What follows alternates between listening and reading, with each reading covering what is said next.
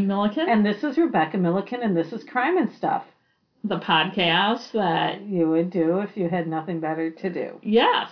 And today, the first time ever, we're recording from my house. Oh, yeah, in Belgrade. It's a very spring like day. Yeah, it's like in the 40s out. Mm. And at least there won't be traffic going by on 295. No, there won't be. We'll see how, if there's any other issues. There have to be issues. There there's can't, always some kind of there issue. always will be an issue. Um, you have an update, right? Yes, actually from our episode seven, which was in January of last year. Oh, so it was over a year ago. Year ago, it was yeah. over a year ago. Yeah. It's into February now we were talking about murders in Maine, and both of ours were men who murdered we had their. three. Yes, we had three. We each talked about one, then we talked about one together.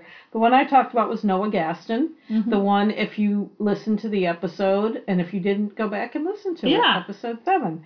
He shot his wife. He supposedly heard an intruder. Mm-hmm. Uh, shot his wife at the top of the stairs, even though he said she was at the bottom. But anyways, he has gone through three lawyers, three teams of lawyers, or three. That's three a red flag right there. He's fired them all. Uh-huh. And so his trial was supposed to take place, I think, last fall. It's it's originally. Been, it's been yeah. yes, it's been postponed until November now. Yeah. Of 2018. So we'll see what happens. I don't know how many times you can fire. There was that guy that fired his lawyers five times, and then the mm. judge said tough shit. We could ask Matt if we did. I think we asked Matt about that, but maybe not on. Maybe not on. But I, I would have. I would microphone. think eventually it's up to the judge who says. But then the problem is, then there's a chance of a mistrial because you're not being represented. Yeah. But like if you no, but eventually the judge says you have to have. I'm going to assign you a lawyer, and you have to keep him. Yeah, you can't keep true. firing your lawyers. I, the I guy was that say, was the five lawyers, they kept quitting because because if you could just keep firing your lawyers over and over again, you could just postpone your trial forever. If you're rich, you can do that. Yeah, well, he's not, and he ain't. Yeah. So that was my update. Well, okay, yes. One so of my many, and I'm trying to think if there's anything else I need to update. I know the Yoga Twins. That was our number one episode, our first episode. Yes, our first one. And I think people now, of course, because other podcasts and crime shows keep copying us. I know it's like, like we're the trends. So People Magazine uh, on their show is doing the yoga, yes. and they actually called them the Yoga Twins, which I think we should sue them. For, yeah, except for, for I don't copyright know. infringement. I don't know if we're the ones who made yes, that up. Yes, we are. We are. are. All right, we should sue them. no them. one has ever even thought of that. We should sue us. them. Definitely. Yeah. Anyway, so uh, I don't really have any other updates. Okay. I, I I should look because I'm sure there are. Well, some. maybe maybe I can it's actually too late do now, my job. baby. Okay. Yeah, do your job. Okay. One so time. now you're presenting. Yes, I'm presenting a, today, and remember, this is a rhetorical question, by the way. Okay. Or it doesn't have to be. But remember in our Isabella Stewart Gardner episode when I mentioned Erin Moriarty of CBS News breathlessly asking the FBI agent if the thieves had gotten away with the perfect crime, and the Yes. FBI agent was like, "What the fuck?" They didn't profit from it, so no. And he was kind of disdainful. And what did she mean about the perfect crime? That, no one had been arrested and the paintings were still missing? You know, this isn't about the Gardner heist, my thing today, Okay. because we already did that. And then yeah, and now guess what? There's a uh, podcast. I, I know. They and there's another one. Us. And like the Boston Globe or somebody's doing one too. But in any case. You guys, we were there first. Right. But anyway, I'm constantly hearing people mention the perfect crime or call things a perfect crime. And what do they mean? That someone got away with a crime and didn't get arrested? Is that perfect? I prefer the definition in Dorothy L. Sayers' book, Unnatural Death. And you all know what I'm referring to. no, of course you don't. do. It's one of the Lord Peter Wimsey mysteries, which is one of my favorite series. It's an English series that, you know, was written in the 30s and 40s. So And I believe you recommended it. And I probably did. In any case, Lord Peter is trying to convince his Scotland Yard friend Charles Parker that a murder has been committed where it doesn't seem like the person who was old and dying was murdered at all. Hmm. And this is kind of from the book, uh, although I took some words out. Lord Peter waves his hand at his shelves of books about crime and says, These only deal with the abnormal crimes. Parker says, What do you mean abnormal? And Lord Peter says, The failures, the crimes that have been found out. What proportion do you suppose they bear to the successful crimes, the ones we hear nothing about? And naturally, Parker's annoyed because he's a cop, and he goes, In this country, we managed to trace and convict the majority of criminals. Hmm. And Peter says, I know that where a crime is known to have been committed, you people manage to catch the perpetrator in at least 60% of the cases. But the moment a crime is even suspected, it falls ipso facto into the category of failures. After that, the thing is merely a question of greater or less efficiency on the part of the police. Hmm. But how about the crimes that are never even suspected? And I probably first read that more than 40 years ago, and it's always stuck with me. Mm-hmm. The perfect crime, as far as I'm concerned, is the one that no one knows has even been committed. If a few people hadn't pushed it, Charlie Cullen may have gotten away with the perfect crime, or crimes, in the hundreds. Cullen, possibly the most prolific serial killer in the U.S., is believed to have killed hundreds of people. Ah. And he wasn't particularly clever. He didn't even try that hard to cover his tracks or plan his murders. But Charlie Cullen had just the right mix of insanity, opportunity, and enough luck to be employed by masters of that good old bureaucratic go to cover your ass. Charlie Cullen didn't slip quiet and unnoticed through his long train of death. There were plenty of red flags, but no one wanted to look too hard at what they were waving at. Charlie was a nurse in New Jersey and Pennsylvania from 1987 to 2003. In that time, he worked for nine hospitals. and is Jeez. believed to have, yeah, wait till you hear about it, and is believed to have killed as many as 400 people. Oh my god. Even he can't remember them all. And before I start, though, I want to say I got most of my information from The Good Nurse, written in 2013 by Charles Graeber. At the time he wrote the book, he's the only one that Cullen had talked to extensively about the crimes. It took him seven years to write it, and it's pretty thorough. It's got a load of footnotes that, in a lot of cases, have a lot of information that's just as interesting or even more interesting as the text of the book. And if you decide to get it, I'd recommend the ebook because you can hit the footnote and go immediately. oh immediately yeah, I like to it. that on ebooks. And, yeah. and a lot of the good details in this report I actually got from the footnotes, so they're worth reading. Given the scope of Cullen's crimes, other than that, there's not a whole lot about him. There was a 60 minutes episode where they talked to Cullen too when the book came out, and he wasn't that great an interview. There was an episode of Our Nurses Who Kill Hmm. Nurses Who that Kill. had a lot of information wrong. it's scary that enough nurses kill that there's actually a series. Yeah, well, it, it is interesting, and we can talk about that. But um, it got a lot of information wrong and missed just whole Yeah, aspects no of the surprise. thing. Here's Charlie's story. Charlie Cullen has described his childhood as miserable. That may be an understatement. He was born February 22, 1960, in West Orange, New Jersey, the youngest of seven children. His father died when he was seven, and his older siblings had a variety of issues, including drug problems and abusive boyfriends, that made Charlie's life pretty much a living hell. The first time he tried suicide was when he was nine. He mixed some stuff from a Aw. chemistry set with some milk, and all it did was make him sick. Mm. His attempts were never really serious, and there will be many, many, many attempts over his lifetime. He's still alive, by the way. And I'm not trivializing suicide here, but he found that he could get the attention and nurturing he craved by trying to kill himself or seeming to try to kill himself. And you'll see more of that later. Well, I'm going to interject my opinion on large families right now, which that I may make you want to kill yourself? no. but I have said before, one of the things I have against people having a lot of kids is there is no way you can ever, if you've got more than three or four kids, you're not going to give them the attention they need, No, especially the younger ones. No. They'll always feel. That they're not getting enough time. Uh, Yes, I think sad. psychiatrists have said that. I read that somewhere too. It's true, but people had them. No. People had I him, know. especially you know. You know, But in thought- any case- yeah, okay. He hated school and had no friends. He Hmm. was close to his mother, but she died in a car crash when he was a senior in high school in 1977. He always resented the fact he wasn't told immediately she was dead. He was just told to go to the hospital. He got a call at school, and when he arrived at the hospital mountainside, they told him she was dead and her body was already gone. Hmm. He felt they were lying to him about the body, and it and it infuriated him, and that fueled a lot of his issues. In 1977, he joined the Navy, where he was to spend six years. He was on submarines, and he was a target for harassment by his fellow sailors because he was a little weird and annoying. And I'm not making excuses for anything that he did, but he didn't have a good time in the Navy. He was treated harshly. For instance, one time when he fell asleep drunk because his alcoholism issues really bloomed in the Navy, while on uh, leave, like a weekend pass, his feet became painfully sunburned. And when he got back to the sub, they made him put on his shoes, tie him tight, and stand at his post for hours. Ah. I know. He was also frequently in trouble in the Navy. He was repeatedly busted down in rank and pay for refusing to obey orders. Hmm. As I said, his alcoholism became full blown, and they tried to treat it with antabuse, that Yeah. drug. I don't know if they still give that to people, but it makes you sick when you Makes drink. very And sick. and yeah. also AA meetings. In the Navy, he tried suicide at least three times, but admitted later he didn't feel they were serious attempts. Although the last one put him in the infirmary, and he was out of the Navy shortly after.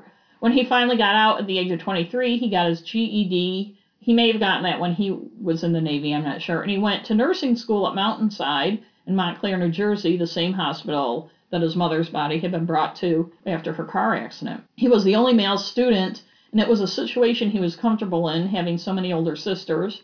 He was more comfortable around women than men, uh, because I guess they were more nurturing or whatever. And it was a relief to him after the Navy. When he was asked by a classmate to run for class president, he didn't really want to, but she talked him into it, and he ended up really liking it. And the other students looked up to him, and it was the first time in his life that he felt special. Aw, Yeah, because of women power. yeah, and also just getting attention. While going to nursing school, he worked typical minimum wage jobs, but three at once. Despite hating the Navy, he liked wearing uniforms, Hmm. and all the jobs had them. He worked at Caldor's, Dunkin' Donuts, Roy Rogers. It was at Roy Rogers he met Adrian.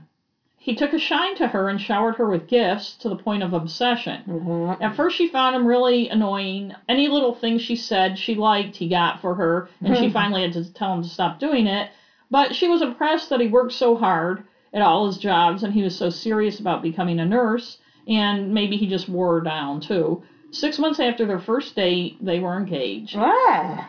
Yeah. They got married right after Charlie graduated as a registered nurse in 1987. They cut short their honeymoon so he could start his job at St. Barnabas in Livingston, New Jersey. The hospital had even told him he didn't have to do that, but he was determined. He was anxious to get going on his nursing career. His first job was on the burn unit at St. Barnabas, Ew. and it was the only certified burn unit in the state. And I won't go into the grisly details of the injuries or treatment. The book gets quite quite detailed Mm, about it, but you can mm, imagine. No. People who worked at the hospital called the burn ward the scream ward. Ah. The treatment of choice was morphine, and overdoses were not unusual. Different body parts got different points when they assessed somebody's burn damage. The larger limbs got nine points. The nurses had what they called the rule of nines. You add up how many nine point burns there are and add them to the person's age, and that's what the mortality rate was. For instance, a 50 year old with 49 points was 99% likely to die or Ah. 99% dead, as they said. Charlie and Adrian got a little house in Phillipsburg, New Jersey, and he liked working the night shift. He also started taking classes for another degree at King College in New Jersey, so he wasn't home a lot, and it's not clear whatever came of those classes. But in the fall of 1988, they had their first daughter. Charlie was really into the kid at first. He had a habit of getting really enthusiastic about something new, then cooling to it, and that had already kind of happened with their marriage. Oh yeah. I'm They sure. also got a puppy that he seemed to like a lot at first, but then not so much. One day, Adrian came home from work and the puppy was gone. Charlie said it must have gotten away. See, when the baby was taking a nap, he went out for a walk and left the door open a little, and the puppy must have gotten out. And Adrian couldn't believe it. All of it. Well, like him, him, uh, him taking a walk with the baby, taking her nap. yeah. Yes. leaving and the door open. She was about six months old at the time, leaving the door open, the puppy disappearing. It was a little much for her. She had already started thinking he was a little odd about things. yeah. But he told her not to worry. He knew the baby wouldn't wake up, and it made her wonder if he'd given the baby something to stay Hmm, asleep. Jesus. By this time, Charlie was spending most of his time when he was home in the basement, where he had his old Navy footlocker full of booze. He liked to sit down there in the dark and drink. Hmm. Her family and friends told her to stick the marriage out. It was a marathon, not a sprint, blah, blah, blah. You have to Uh-huh. work at it, etc. And she did, but she was beginning to feel there was something seriously wrong with Charlie. For instance, the Cullens neighbors had an old beagle, Queenie. She used to wander over to their house, and Adrian would let her in and then either bring her home or the neighbors would come over to get her. No, no, no, no! Don't tell me. One day, the neighbors found Queenie dead in the alley next to the Cullens house, and the vet said she'd been poisoned. Oh. Charlie didn't know anything about it, of yeah, course. I bet he didn't. And here's another thing that happened. Adrian had some photos from the baby's daycare on the counter. I guess she started taking to the, the baby to daycare after the puppy Mm, disappeared. Can't blame her. Um, and someone, it had to have been Charlie, took a scissors and cut all the boys out of the photos. Hmm. Yeah. Interesting. In February of 1991, so this was almost four years after he started his job at St. Barnabas, a pharmacy nurse at the hospital noticed something weird about some IV bags. The port looked used, but the bags were full. So full they were leaking. And by the way, there's going to be some medical stuff in this. And if anybody who's listening is a nurse or a doctor or in the medical profession, I, it may sound like I'm oversimplifying, and I am. But in any case, she showed her supervisor the bags, who thought they looked suspicious too, and called the assistant director of security, Tom Arnold, n- oh, not, not the one on Roseanne.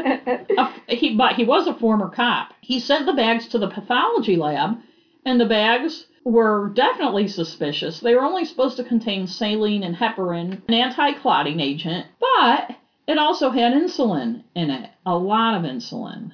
The bags, which if you get too much insulin, you have serious violent symptoms, can go into a coma, and can die. This we'll find out later. That's good to know. Yeah. Three days later, a patient in critical care, Anna Byers, was put on a heparin drip.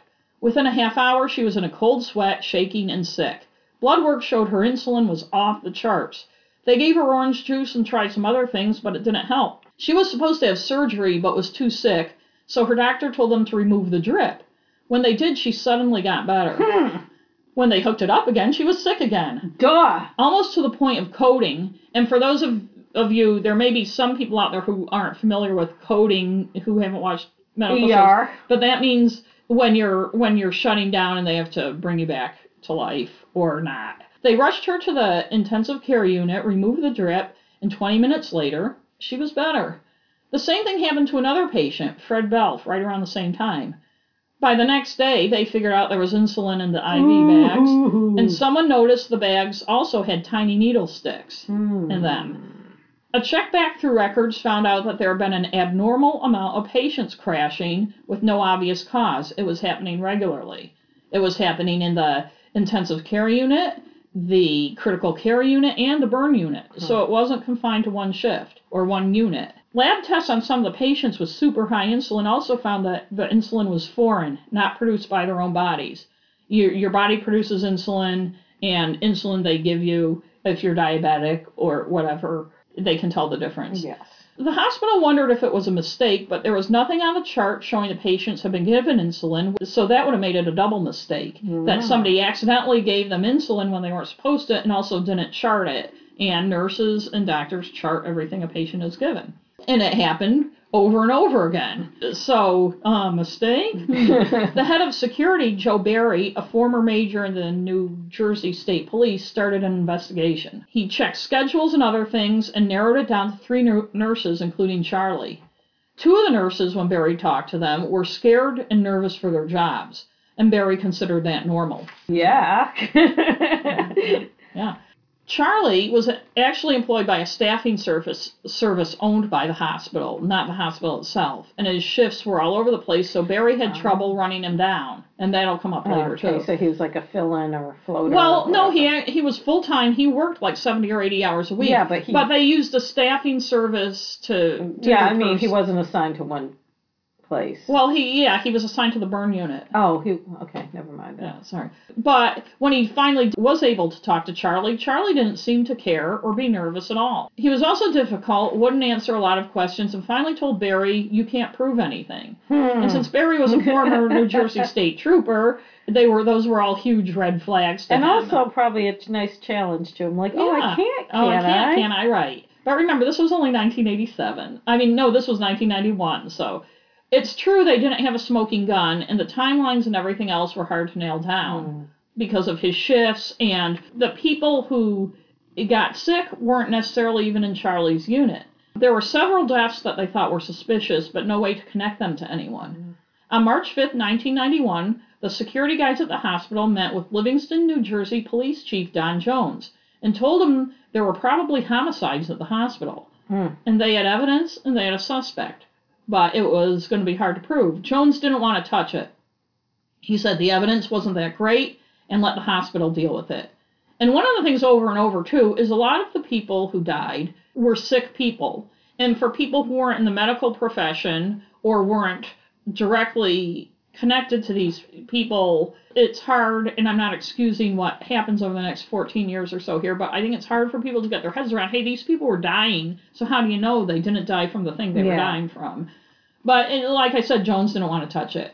The hospital installed video stop action cameras. Remember, this was 1991. Video um, technology wasn't what it Mhm. is now. It interviewed staff, doctors, families. It instituted a new drug sign out protocol for insulin.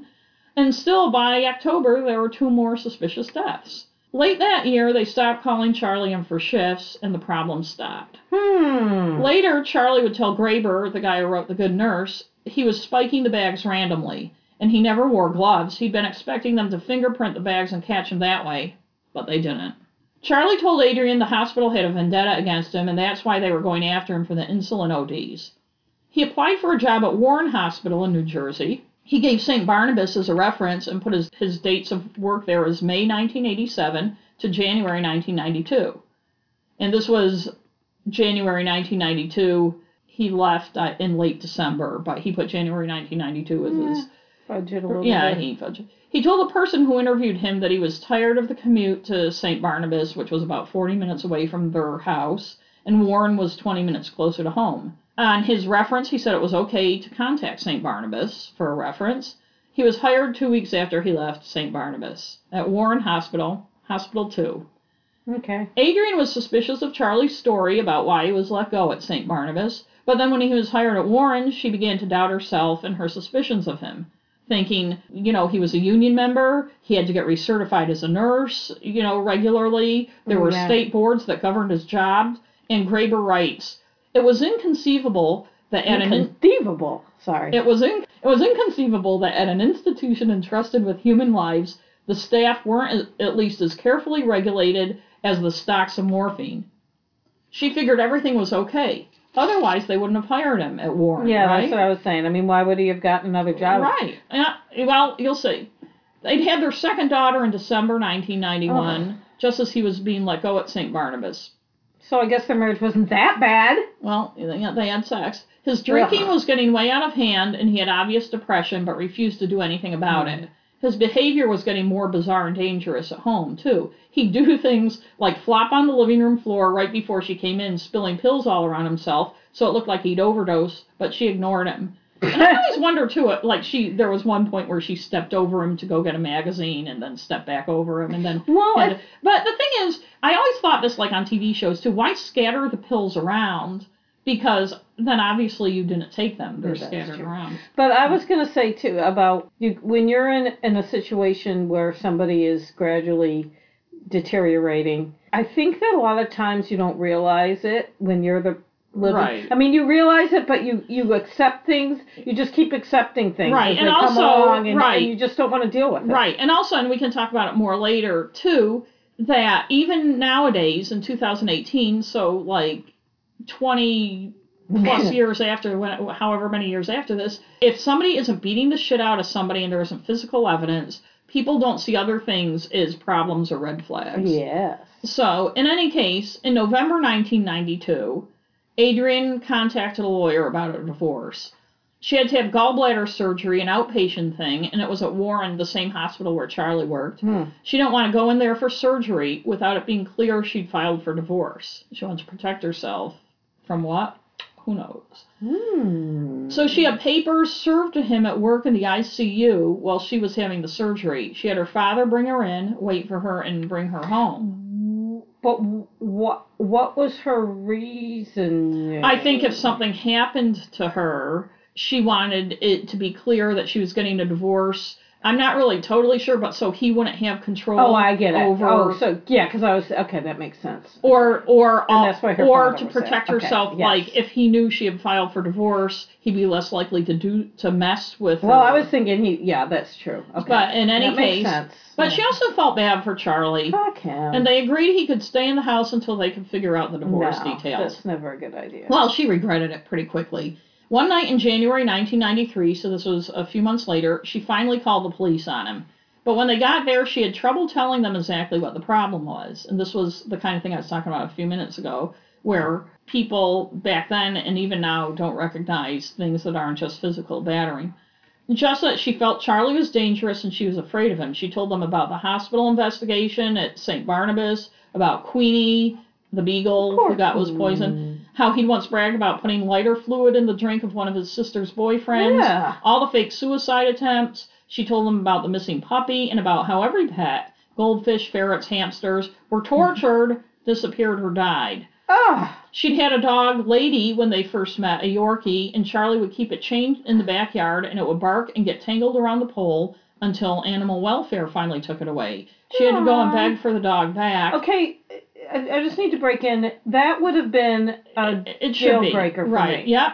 They kept her inside and in the basement where Charlie would go to drink, and she'd hear thumps and yelping and weird noises. And Charlie would tell her he was training Lady, and he said, "Doesn't sound like you're training her. Cut it out," and uh the noise would stop. Okay, I don't like to victim blame, but not the doggy, the Adrian. There are many uh, women in situations with guys who are who in, in denial. it is very Yeah, difficult as people know to leave somebody no matter what I know, issues where other people say and he wasn't beating her I know. I know. and that seems to be the gold standard if somebody's beating you people will support you leaving somebody if somebody isn't beating you uh, people uh, tell you to stick it out especially when you have two babies I know that's true. Charlie was pissed she'd call the cops. He didn't consider himself a wife beater, so he didn't think it was necessary to call the cops on him. And so he took 20 pills and a bottle of wine and was taken to the hospital. While he was in the ICU, a fellow nurse, Michelle Tomlinson, came to visit him, and they had a good rapport. She thought he was funny, charming, self deprecating. She was depressed, and she thought they had some things in common. She was a single mother going through a divorce and had an on again, off again boyfriend and she suggested to Charlie he get himself transferred to Muhlenberg, a psychiatric hospital right over the state line in Pennsylvania. And he managed to do that. And once there, she would visit him, bring him flowers and stuff. Yeah. After he got out of Muhlenberg and the divorce was finalized, he moved into a basement apartment across town in Phillipsburg from Adrian and the kids. And back at work, he started spending a lot of time with Michelle, and they'd commiserate about their lives. When she broke up with her boyfriend, she agreed to go on a date with Charlie. It sounds like she wasn't totally enthusiastic, but she figured what harm could one date do. On the date, which she intended to be a one time thing, she had a brownie sundae. Charlie figured she must like brownies. And he started leaving them for her at work. Mm, He'd I leave them on her chart. She'd leave he'd leave them on the counter, but she ignored them. So he How can you ignore a brownie? I No know. matter who gave it to you. well, it- maybe that's the one smart thing she did. He'd even go in on his days off to talk to her and bring her brownies, but she'd ignore him. So he turned it up a notch. He figured he wasn't trying hard enough. ah. And he would follow her around on her shifts, talking to her, and he finally brought in a ring and told her he loved her. Ugh. She got away from him and avoided him for the rest of the shift. And he tried calling her house after, but kept getting her machine. And she lived about 40 minutes away from him. Uh, he called over and over and over again for several hours. And her boyfriend finally called him back and told him he was upsetting Michelle and to cut it out. In fact, Jerry, the boyfriend, told Charlie that Michelle was hysterical. So Charlie figured something was really wrong. He knew Michelle had depression and figured if she was hysterical, she must be having some kind of breakdown and um, was suicidal or something. Oh, jeez. So he drove the 40 minutes to her condo. The lights were on and her car was there, but she didn't answer when he knocked on the door. So he went home and called her again. And she didn't answer, so he after calling several times, he drove back and he kept doing that. Her car was there. She must be home, but she's not answering, so he go back, Oh call her because this was in the days, you know, before cell phones. Yeah. And finally he decided something must be wrong, and Oh, he no. broke into her apartment. No, no. He went into her room and she was just in there sleeping. So he left and sat in his car until morning and then called her from a payphone. And she actually answered this time. And she said she was freaked out because someone had broken into her apartment. And he admitted that he's the one who had done it because he was worried about her and wanted to make sure she was okay. And she seemed a little upset by that. Mm. And he- so he said he'd wrong? understand if she wanted to call the cops, although he didn't really think she would. But he went home and the police called and asked him to come down to the station. Oh, no. But before he left, he took some Xanax and Darvocet, figuring they'd book him, he'd be in a cell. Then he would get really sick from this suicide attempt and they'd have to bring him to the hospital and they'd feel bad for him. But the problem is they booked him, but then let him go on his own recognizance. So he drove to a payphone and he couldn't think of who to call. He couldn't call Michelle. He didn't want to call his ex-wife because she'd be pissed off. So he called his kid's babysitter and said he'd OD'd, and she called an ambulance Mm-mm. to come get him. Oh God. And once again, he was institutionalized, but this time at Greystone, um, New Jersey State uh, Psychiatric Hospital. After he'd been there a while, he got a call from Warren Hospital, and he figured it was to fire him, but they just wanted to know when he'd be available for work. And he was transferred when he got back to telemetry, which is for cardiac patients to uh, monitor, usually after surgery, to monitor their Uh-oh. hearts. And a lot of the equipment is very similar to polygraph equipment.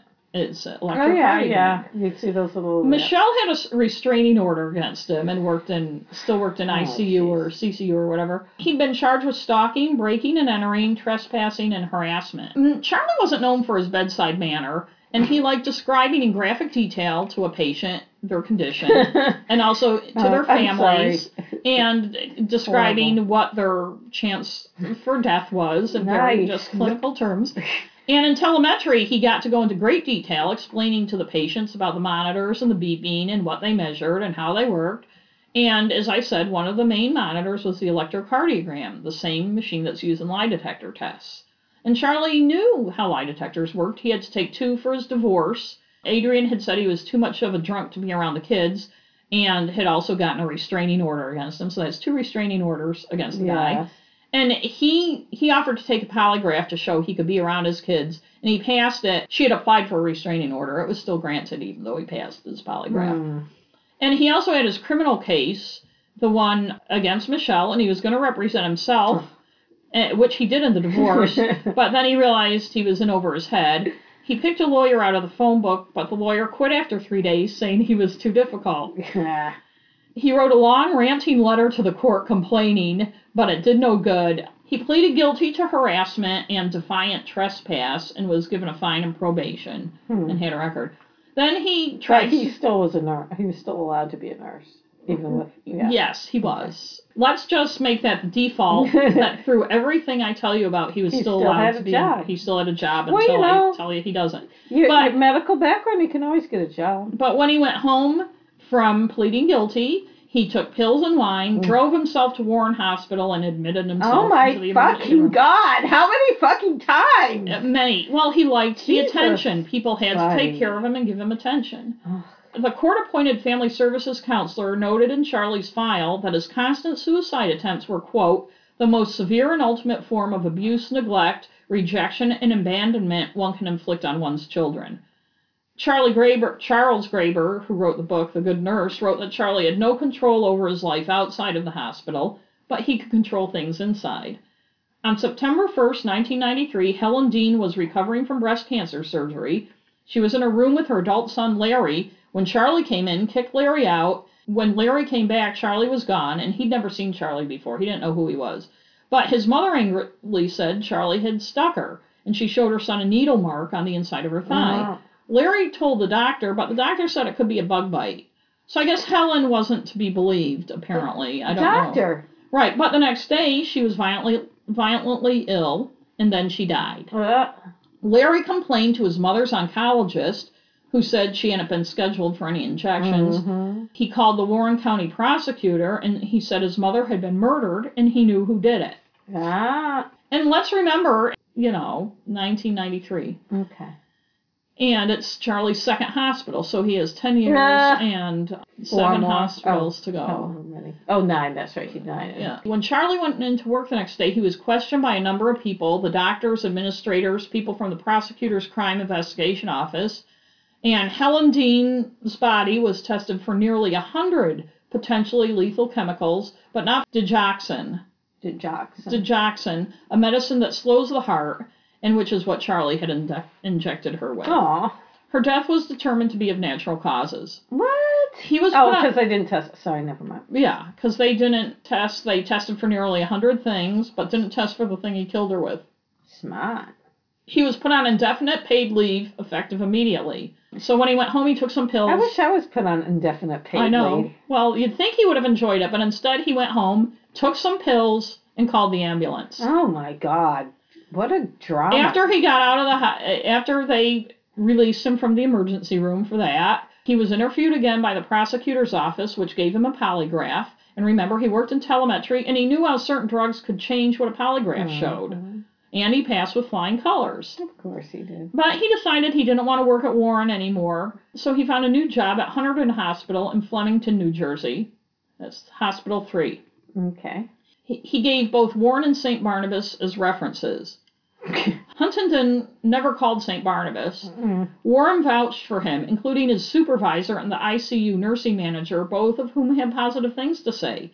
The ICU manager said he left the hospital for personal reasons.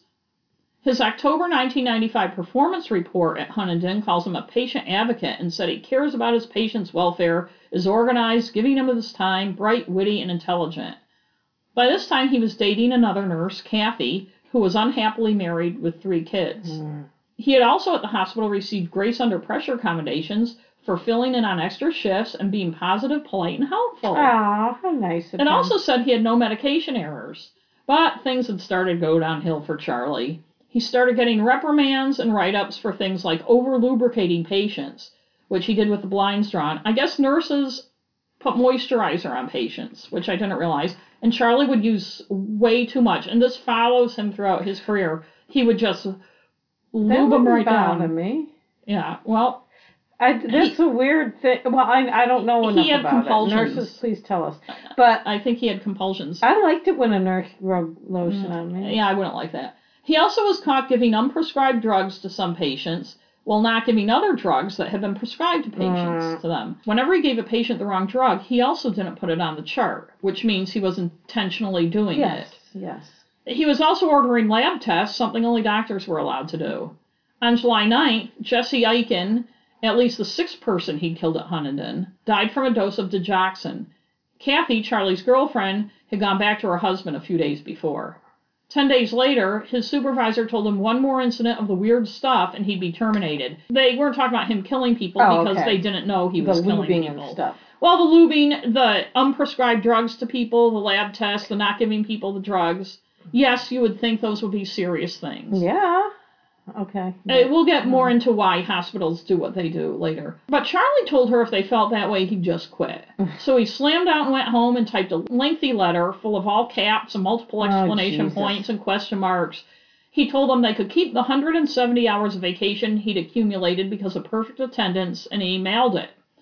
And the hospital was happy to get his resignation. I bet. They told him he could still work per diem shifts, and they even scheduled him for somebody never showed up. They tried calling him, but he didn't answer, and they finally sent him a termination letter. He wrote another letter to the hospital saying he'd heard he'd been referred to by somebody there as unstable, and if he is, was, why was he allowed to keep working? But they never wrote back and answered that. In October 1996, he started working at Morristown Memorial Hospital. The HR department used a professional service to check him out. Hunterdon and Warren both confirmed he'd been employed by them. The staffing agency owned by St. Barnabas said they could vouch for him being employed there from 1990. He'd started in 1987, but there must have been something going on with the files. But they couldn't find his personnel file. The service noted discrepancies in his start and leave dates, but Morristown didn't see that as a big issue when they hired him. They were short staffed, and he was happy to work 75 hours a week at 23.27 an hour. That was in 1996. I'd Yeah. take it. In the cardiac care unit, Hospital 4. ah. Graeber writes Charlie was still reeling and failed to give one of his better nursing performances at Morristown. The morning shift would arrive to find Charlie's patients cowering in pools of their own blood, 25 Ah. washcloths in the sink, and junk all over the counter. And so they wrote up, they wrote him up in incident reports, but Charlie thought they were being petty, the nurses who came out and found the mess he had left. One patient actually told Charlie's supervisor that he wanted to call the police, but all they did was lecture Charlie. They also thought he was careless with drugs and several times had loaded patients with the wrong doses of the sedative Diprivan or with heparin. Charlie thinks he may have killed one or two patients at the hospital before he was fired nine months after he started there. And I think Charlie, in a lot of cases, under you know under Yeah. The final straw for the hospital was that he was supposed to administer heparin to a patient and didn't, and the patient died. While the death wasn't directly linked to the non dose of heparin, his actions were called inexcusable by bosses, and he was sent home for a week. He Oh. was he was fired for poor performance and nurse practice issues. He wrote a lengthy letter asking for a review, and they concluded he'd been terminated appropriately. He wanted a termination review. He called 911, told the ambulance he'd taken pills. Oh. They took him to the emergency room, and then he went back to Greystone, the psychiatric hospital.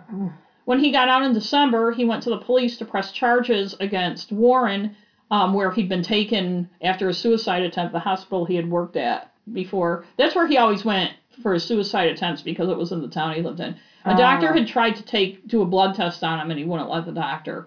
So when he got out of Greystone, he went to the police to press charges because the doctor had tried to do a blood test, and he considered it an That's assault. kind of uh, that's kind of um, rich coming from him. Yeah, well, the police took his information. I don't think the charges went anywhere. But he kind of burned some bridges in New Jersey. So he crossed the state line into Pennsylvania to apply for his next job at Liberty Nursing and Rehabilitation in Allentown. He needed a different nursing license for Pennsylvania, but uh, only required filling out an application. For references, Morristown confirmed his employment. That was the last place he had worked. The Huntington supervisor who had threatened to fire Charlie for multiple medication and patient care issues said he was an excellent nurse, gave good care, and was excellent with patients, and she'd recommend him for employment. Charlie was $66,000 in debt with credit cards, Wow. alimony, and child support. And so he started at Hospital 5. So I wonder. What, I mean, okay, he was a drunk, but like he worked so much. When did he have time to spend the money? I mean, when he worked at Morris, like you said, he was working seventy-five hours a week, making twenty, bu- you know, twenty. I don't know. An hour. I don't know. It makes you wonder. I don't know. On May 6, 1998, he injected Francis Henry, who had a broken vertebra and was in a, one of those halo things, with insulin right into his IV. Ah, Francis Henry went into diabetic shock and violent seizures, then a coma, and died two days later. Charlie filed for bankruptcy a few days after that. Liberty found massive amounts of foreign insulin in Henry's blood. He hadn't been prescribed insulin. His charts didn't show anyone had administered insulin. Charlie already had a few write ups. He figured he was going to get fired. Instead, they fired a senior nurse, Kimberly Pepe. Her lawyers filed a wrongful termination suit and said Charlie was the more likely person, and even said Liberty knew that too. Pepe had been asked about Henry's death, and they indicated to her at the hospital at the time that they were looking at Charlie. Liberty denied that, and there was no criminal investigation, even though it was obvious Henry had been poisoned. huh. In a 2002 background investigation into Charlie four years later by the Pennsylvania State Nursing Board, Liberty's nursing director said no missing drugs or unexplained deaths occurred while Charlie worked at that place. In any case, Charlie was moved out of ICU to the psych wing. In one incident, he ejected a woman who wasn't his patient with drugs, and a scuffle ensued in which her wrist was broken. Charlie was fired five months after Henry's death for failure to follow a drug protocol. Two days later, the staffing agency Health Force got him a job at Easton Hospital in Easton, Pennsylvania. They needed him for overnights in the ICU. So that's hospital. Five. On January 2nd, 1999, Christina Toth got a call from her father's doctor saying an unknown person at the hospital, at Easton Hospital, had ordered blood tests on her father that showed he had levels of digoxin in his blood that were off the chart. And digoxin is a heart medication that affects the rhythm of the heart. If you need it, it helps, but if you don't need it, it can kill you. Her father, Otto Schramm, was in the hospital after suffering a stroke and hadn't been prescribed digoxin. The doctor said he'd call back when he knew more after follow up tests. When he called back, it was to tell Christina that Otto was dead.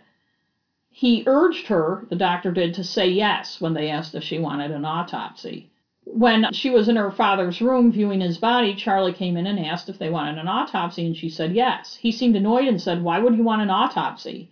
Her father hadn't wanted extraordinary measures, and an autopsy would be even more intrusive, he told her. She didn't know what to say, and he left the room. Another nurse came in and asked if she wasn't wanted an autopsy, and she said she wasn't sure. Oh, Then a third nurse came in and asked, and she was getting really annoyed by everybody who kept asking, and she said yes. And she started telling the nurse someone had given her father an overdose, and the nurse said, I wouldn't say anything more. The county coroner d- determined Otto Schramm's death was accidental. Based on the forensic pathologist's finding that he had died of pneumonia with digoxin overdose as a contributing factor. The coroner still thought it was suspicious, though, and investigated for eight months. He knew about a man who seemed suspicious, who Christina thought was a nurse, but she didn't know his name. He couldn't take it any further, the coroner. Three years later, in 2002, he got an anonymous tip that the mystery nurse was Charlie, and he might have had some involvement in Otto's death, and the coroner called the state police. So, three years after this, he also called Easton Hospital about Charlie's records, but they told him they could find no record of Charlie working there. And this again was three years oh, later. I'm kind of skipping ahead for a second. Since he was hired through a staffing agency, the hospital didn't have his records. Oh, that makes sense, I guess. Yeah. Charlie hadn't liked working at Easton anyway, and by March 1999, when questions began to circulate about Schramm, he was working in the burn unit at Lehigh Valley Hospital down the road. Hospital 6. Yeah. At the hospital, he was first introduced to the new Pyxis drug dispenser machine. It was like an ATM for drugs. You punched in on keys what drug you wanted, and a drawer opened. There were a bunch of drawers with different drugs in them. I guess I took the drug ah. out. He didn't like the way the other nurses there treated him, though. Then he got back at them by making sure patients coded right in front of them. He later told police he thought he killed four or five there, but they could only tie two to him directly. Matt Mattern, 22, who died on August 31st, Aw. 1999, and Stella Danielzik, 73, on February 26, 2000. Mattern had burns over most of his body after a car wreck. By the rule of nines, remember that? He was 92% dead. Charlie had loaded his IV with a triple dose of digoxin. Charlie found that, that deaths relieved stress. It was a compulsion and didn't have to do with the patients themselves, Graeber wrote. Ugh. In fact, he failed to notice the patients at all, only the outcomes. But by fall, it wasn't working for him as a stress reliever. He bought too many hibachis and lit them in his bathtub, poured a drink, and sat in the bathroom and waited. His landlady called 911 because of the smell, and the cop knocked at the door, and Charlie answered. And the cop wanted Charlie to let him in, and at first Charlie didn't want him to, but then he did, and the cop went in. Charlie crammed towels into the air ducts, the heating ducts in the house and stuff.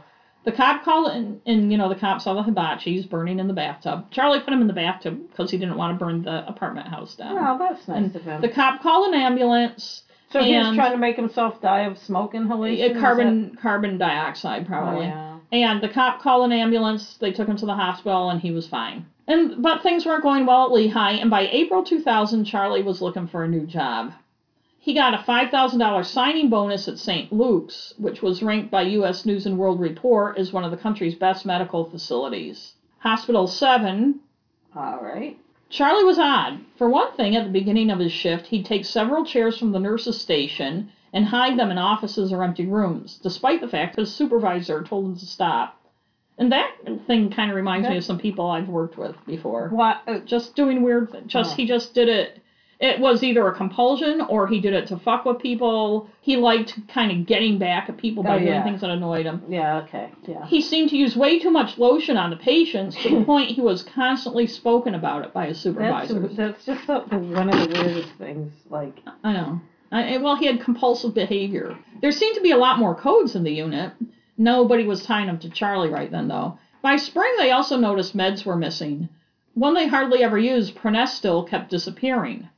Charlie had been throwing it away. He didn't like St. Luke's and was sending a message. It was an expensive drug. In June 2002, a nurse discovered in the Sharps container, you know, where you threw mm-hmm. new, used needles and stuff, in the storage room, it was full of drugs boxes. And the storage room is where they drew IVs and did did some of their drug stuff. And they found six bottles of vecuronium bromide and some other stuff, and 40 boxes of the missing Pronestyl. The Vec bottles were empty, and that's a powerful paralytic. Overdoses would be like drowning or slow suffocation. Ah. Charlie Graeber wrote. Charles Graeber. I gotta stop calling him Charlie. The musculature shuts down, but the person inside stays Ugh. intact until Oh, the heart and lungs horrible. fail. It keeps you from moving or screaming, but not from feeling pain. Hmm. It doesn't use that often. The two nurses who found the boxes figured it was Charlie doing it after they kept an eye on the storage room all day, and he was the only one who went in and closed the door behind him. Everybody would else would prop the door open or do other things. It had been a night shift, so they waited until the next day to tell the supervisor. By then, more empty bottles were in there, and Edward O'Toole had coded the night before, a victim of the drugs. Charlie wasn't working that day, and the Sharps containers stayed empty of bottles and boxes. The investigative wheels at St. Luke's were in motion, including risk management, other administrators, and the county prosecutor's office. Charlie was questioned and realized even though they had no evidence, they had him in their sights. If he resigned, they told him they'd give him neutral references. He was escorted out of the hospital by security. Three days later, he was working at Sacred Heart Hospital in Allentown, Pennsylvania. Hospital 8. St. Luke's gave him neutral references for hmm. Sacred Heart, despite the issues he'd had there. Still, two weeks later, he was asked not to come back. He didn't last long at oh, Wow. Sacred Heart. The cause for termination said, quote, interpersonal conflicts, unquote. It turns out one of the nurses used to work at Easton, where Charlie had killed Otto Schramm, and she'd heard the stories about him. She told her co-workers, and they petitioned the administration and said they'd all quit if he wasn't fired. Wow. Although no one had told Charlie that. He'd already found a new girlfriend, Kathy Westfur, who he moved in with in her house in Bethlehem, Pennsylvania. The St. Luke's references were still neutral. They hadn't been able to turn up any suspicious deaths related to the empty bottles or anything else he'd done. Despite that, in August 2002, Charles Saunders, a St. Luke's vice president, started calling other Bethlehem area hospitals asking if they had unusual incidents with a nurse named Charlie Cullen and saying not to hire him. Whoa. St. Luke vice president and former St. Barnabas president, Vince Joseph, and Paul Laughlin, the St. Luke's attorney involved in the investigation of Charlie, were also calling colleagues and telling them to watch out for Charlie. None of them called Somerset Medical Center in Somerset, New Jersey, though. Charlie had worked for five hospitals in four years in Pennsylvania. It was time to go back to New Jersey, where, yeah, he'd also had issues, but it had been four years. Hmm. It was August 2002 when he applied. He said no to the application question asking if he had any criminal convictions. He said he'd work any shift, any unit, though he liked critical care. He'd hmm. work holidays, The weekends. sicker the better. Yeah, that's right. He'd work holidays, weekends, on call. Weekends were a little new for him. When he had custody of his kids, or shared custody of his kids, he'd make sure he had weekends free. But once he moved in with Kathy, he seemed to lose interest in his kids and even avoided spending time with them. Oh, weird. You know, lucky for them, I guess. Yeah. Warren Hospital, I think that had been hospital number two, I've kind of lost track, confirmed Charlie had worked there, and his former supervisor extolled his work ethic, conscientiousness, and intelligence. St. Luke's confirmed his employment and gave him the promised neutral references. He was listed as do not rehire at St. Luke's, but when Somerset asked about whether he'd be rehired, they didn't answer because of the new, neutral Yeah. references thing. They later testified that since the evidence against Charlie was circumstantial, they didn't want to hurt his ability to get another job. In September 2002, Charlie started work full time in the Somerset Medical Center Critical Care Unit, Hospital Number 9. Mm. Charlie's coworkers liked him because he was so efficient. He got right to work and always helped with the Pyxis drug dispensary machine, getting IVs ready at the beginning of the night. They had to line up all the IVs and get them ready. He also made a couple of friends, Amy Loughren and Donna Scotti. People called them the Three Musketeers. Mm. Like his friends before, they liked his self deprecating sense of humor. He'd tell funny stories about his crappy childhood or his misadventures in the Navy. He'd talk honestly about his depression, his bad luck, being abused and bullied. They liked his honesty. And Amy, like some before, felt a maternal pull that Charlie needed to be taken care of. He wore cardigans, he had sad eyes, you know, he seemed kind of like a lost soul to people, I guess. Amy also suffered from depression. She was a single mother who put herself through nursing school. She'd had bad luck with boyfriends, and she even had panic attacks, but Charlie made her feel safe. They weren't a romantic couple, but they were good close friends. I kind of look at it as, you know, how people talk about having work wives and work Yeah, husbands. It was yeah. kind of one of those deals. She also liked how serious he was about his job because she was too. She thought of him as a good nurse who cared the way she did.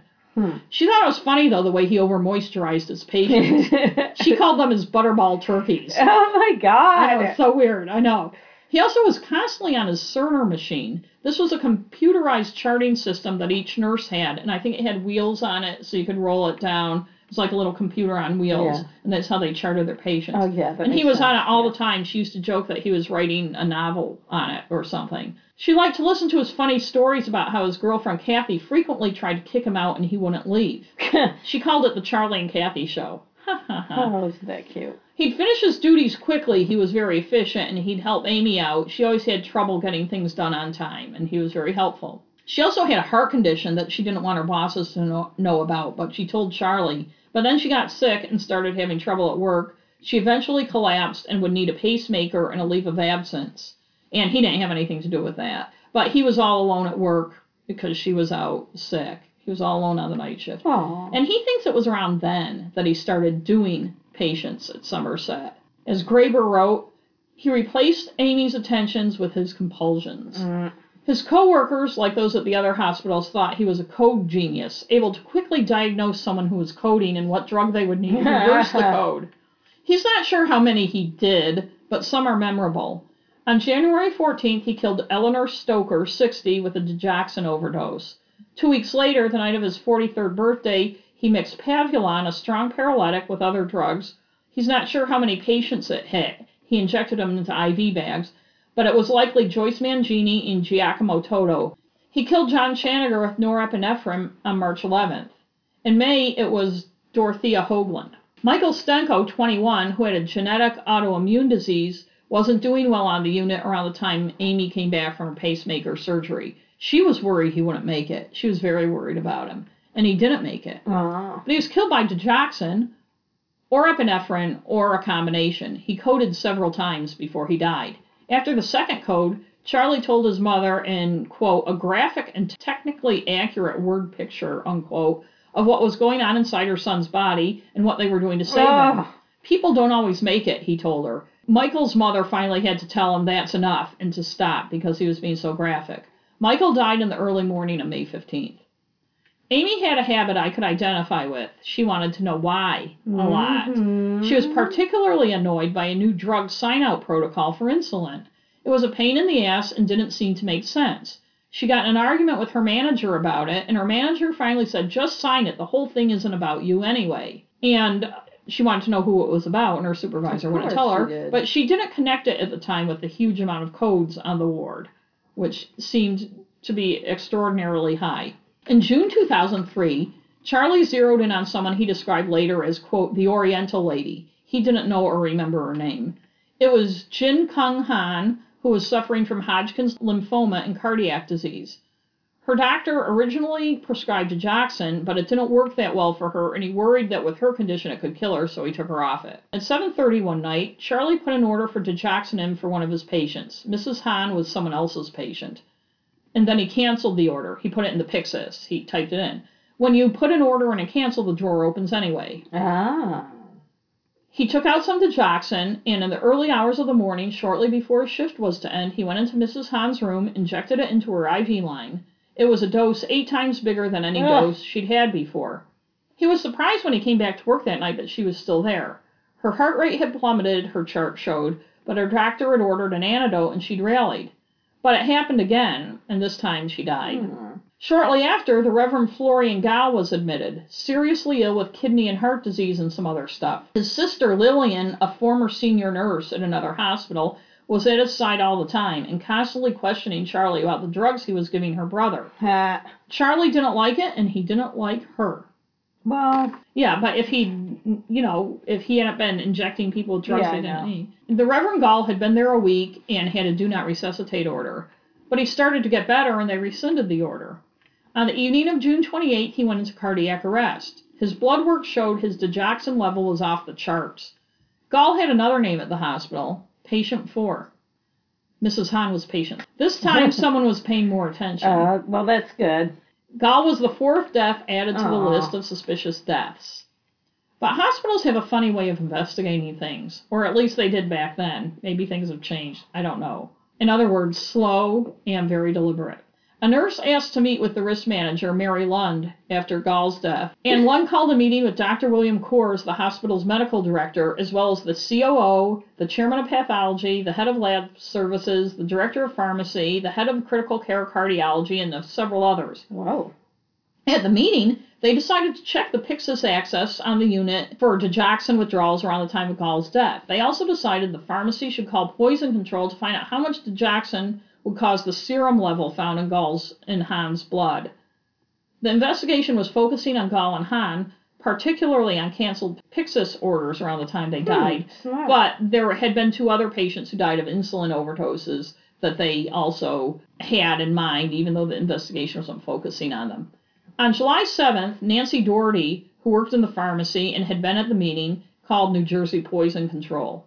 Hospitals, as I said, and as you've figured out by now, are very deliberate when investigating this type of thing. It's hard to say what the outcome would have been, maybe similar to those fledgling investigations at some of the other hospitals Charlie had worked at, if it hadn't been for this phone call. The pharmacist reluctantly told Bruce Ruck, the doctor at the other end of the line at Poison Control, that the patients who had taken the digoxin she was calling about had died. Ruck was alarmed. Two patients had died from having way too much digoxin in their systems on different nights on the same ward. The thing that really alarmed him was the fact that the patients' levels had spiked when they weren't being prescribed it. This is a big issue, he told Nancy. Before very nervous Nancy got off the phone, she confided that they were looking at two other patient deaths as well, two earlier ones. She didn't name them, but they were Joseph Lehman, who died on May 28th, and Francis Kane, who died on June 4th. Bruce said he'd call her back, and when he did, he told her the amount of digoxin they would need to get the serum levels she'd cited, and the fact that the body does not produce digoxin, it has to be introduced, so I was going to ask that. Yeah. was concerning. He was also concerned about the two insulin ODs, but she cautioned him that he wasn't supposed to know about those, and the hospital, quote, wasn't looking at those now. Ruck said they had to. This is a police matter, he told her. Yeah. He said it at least four times as the conversation went on, and as Nancy fumbled through it. She was just a messenger, and now she was scared shitless that she'd caused a problem. Ruck wanted to go down and talk to administration, but Nancy said she'd do it. He told her to call back and let him know what happened. When he got off the phone, he went and told his boss, Dr. Steve Marcus, about the conversation. He had gotten about two sentences out when Marcus stopped him, immediately concluded someone at the hospital was knocking off patients. Those were Marcus's words. But no one from Somerset called them back. Finally, a day or two later, Ruck called the pharmacy, and Stuart Vigdor, the director of the pharmacy, answered. And by the way, another thing that probably saved the case and some lives is the fact that Poison Control tapes all its phone calls. Ah. Ruck asked what they decided, and Vigdor said it was in the administration's hands. That they'd called in the attorneys and told him not to talk to Poison Control. He said that they were invest- that the hospital was investigating and weren't going to call in authorities until after a thorough investigation. Steve Marcus, Bruce's boss and the poison control director, repeatedly called the hospital until they agreed to do a conference call. He stressed in that conference call that someone was purposely overdosing patients, and now that poison control knew, they had a le- legal obligation to report it. He was very blunt, telling them he didn't want to get caught with his pants down and referred to previous cases in Michigan and Long Island where hospitals hadn't acted or taken too long, quote, and they had someone going around doing in patients. Apparently, the hospital administrators were all put off by his bluntness. He wasn't being very polite. Ruck brought up the insulin ODs, and apparently the hospital had already determined somebody had injected it, but they don't have direct evidence, and they're wrestling with throwing the whole hospital into chaos versus our responsibility to keep patients from further harm. Cors, the medical director, said they were trying to investigate, but they needed more information before making a rush to judgment. Marcus pointed out that every single time something like this has happened, the hospital has delayed and more lives were lost. On the 60 Minutes story about this, when Charles Graeber's books came out, Steve Marcus said at least five deaths occurred between this phone call and the time oh, wow. Charlie was finally arrested Well, that they know of. Yeah. He also pointed out in that phone call doctors were notoriously bad at doing forensic investigation. Cors, the medical director, asked who was good at forensic investigation. The police, Marcus said. this is a police matter, Ruck said. He'd been saying it over and over for the past two days. Marcus said, I mean, if you don't report it to the police and someone else dies and it comes up you stonewalled it, you're going to really look terrible. Cors chuckles at this and says, We're looking at protecting patients. And Marcus points out he is too. But I'm also concerned that we're all going to get caught with our pants down and we'll all look like morons. Marcus had experience with this, and every time it followed the same pattern. Doctors treated it like a disease to be studied, Graeber wrote. The administration and lawyers got concerned about lawsuits, Mhm. and the institution dragged its feet, and more people died. I don't think it's a spoiler to say that the hospital didn't hang up with Marcus and then call the cops. No. Marcus also told them it was a sentinel event. And a sentinel event is when you have to report. New Jersey state regulations require hospitals to notify the Department of Health of anything occurring within the hospital that jeopardizes patients immediately, and the cause doesn't have to be known to make the notification. Marcus had another phone call with the hospital again a day or two later, pushing them to report it. They said again that until they did a thorough investigation, they weren't reporting anything. And when they did, it would be to the Department of Health, not to the police. Cors, the medical director, thought Marcus was rude and confrontational. Mm. Marcus told them again it was a police matter, and if they didn't report it in 24 hours, he would. Earlier that day, he'd called the state epidemiologist at the Department of Health and told him that there were a cluster of illnesses at the hospital that may be based on a criminal act. He sent another email to the state assistant commissioner of health saying basically the same thing and saying Somerset Hospital was unwilling to report. And just a note about Somerset Hospital it's in a very wealthy part of New Jersey and it's a very big, wealthy hospital with a lot of money behind it. At the end of that call with Somerset, he told them all the calls had been recorded. Ah, A few hours later, Mary Lund contacted the Department of Health and reported the four deaths and outlined the steps the hospital was taking to investigate. Those included checking for lab errors and things like that, and they thought it was human error of some sort. She said that human resource factors were being evaluated and independent investigators were interviewing staff. And I think what she meant by human resource factors were being evaluated meant, you know, that they might usher somebody out the door, you know, like Charlie had been so many times before. But Charlie was interviewed July 14, 2003, by attorney Raymond Fleming, hospital attorney. Fleming wanted to know why Charlie ordered and then canceled the digoxin on the night Gall died. He also brought up the fact that the pharmacy was missing several vials of Digoxin. He didn't accuse Charlie or threaten him, and Charlie mostly listened. And Charlie was the only nurse Fleming interviewed, according to an internal memo that was later part of the police report. The memo said the incidents could be connected and there may be more. They were going to check billing to see if any of the patients being looked at were billed for DIG, even though it wasn't on their charts. And Fleming was going to take a look at Mrs. Han's chart, as well as one for a patient named Moorer, who there's no other information available from the hospital about. London Fleming already suspected Charlie, and he had to be watched, Fleming pointed out in the memo. He said they agreed there wasn't anything overtly suspicious that, necess- that necessitated a call to authorities, but all the patients are being carefully monitored, and red flags are going up for Digoxin orders. Oh, and by the way, records show a number of vials of Digoxin not being accounted for over the last month. That memo was on July 25th, 11 days after Fleming interviewed Charlie. Charlie, meanwhile, wasn't too concerned about the interview. It seemed to him they were just concerned, concerned with Digoxin. The night before his interview, on July 13, 2013, he had killed Pasquale Napolitano, and sorry I can't pronounce some of these medications, but dobutamine, a chemical form of adrenaline. Two months later, on September 22nd, Charlie was still on the ward, still doing his job. That's the day he injected James Strickland with an overdose of insulin. It should have killed him, but it didn't. After suffering the horrific effects, he was in a coma for two weeks until Charlie finished him off with Ah. Digoxin. Charlie didn't use Pyxis to get the Digoxin. He knew better. He didn't have any canceled orders for Digoxin when Strickland died. And Charlie didn't always use Dig, as we know. In fact, Charlie's at Charlie's interview with Fleming, when Fleming asked about the canceled orders, Charlie realized that they were looking at Yeah. canceled orders, so he stopped doing that for Digoxin. He used sodium nit- nitroprusside to kill Melvin Simcoe in May. He used it for Christopher Hardgrove and Philip Gregor too, although Gregor coded but didn't die. He used insulin on Francis Agoda. He did use Digoxin on Krishnakant Upadhyay. On October 3, 2003, Tim Braun, a homicide cop in Somerset, got a call from the county prosecutor's office. They wanted the homicide unit to look into the, a hospital death. Braun passed it on to Detective Danny Baldwin. At the time, Braun figured it must be someone politically connected, and the prosecutor was doing more of a favor than anything else by having them look at it. It turned out to be McKinley Cruz, an older black man, so they figured it was Somerset County, New Jersey. He wasn't politically connected after all. Danny and the county coroner thought the whole thing was a waste of time because the guy, aside from being dead, looked fine.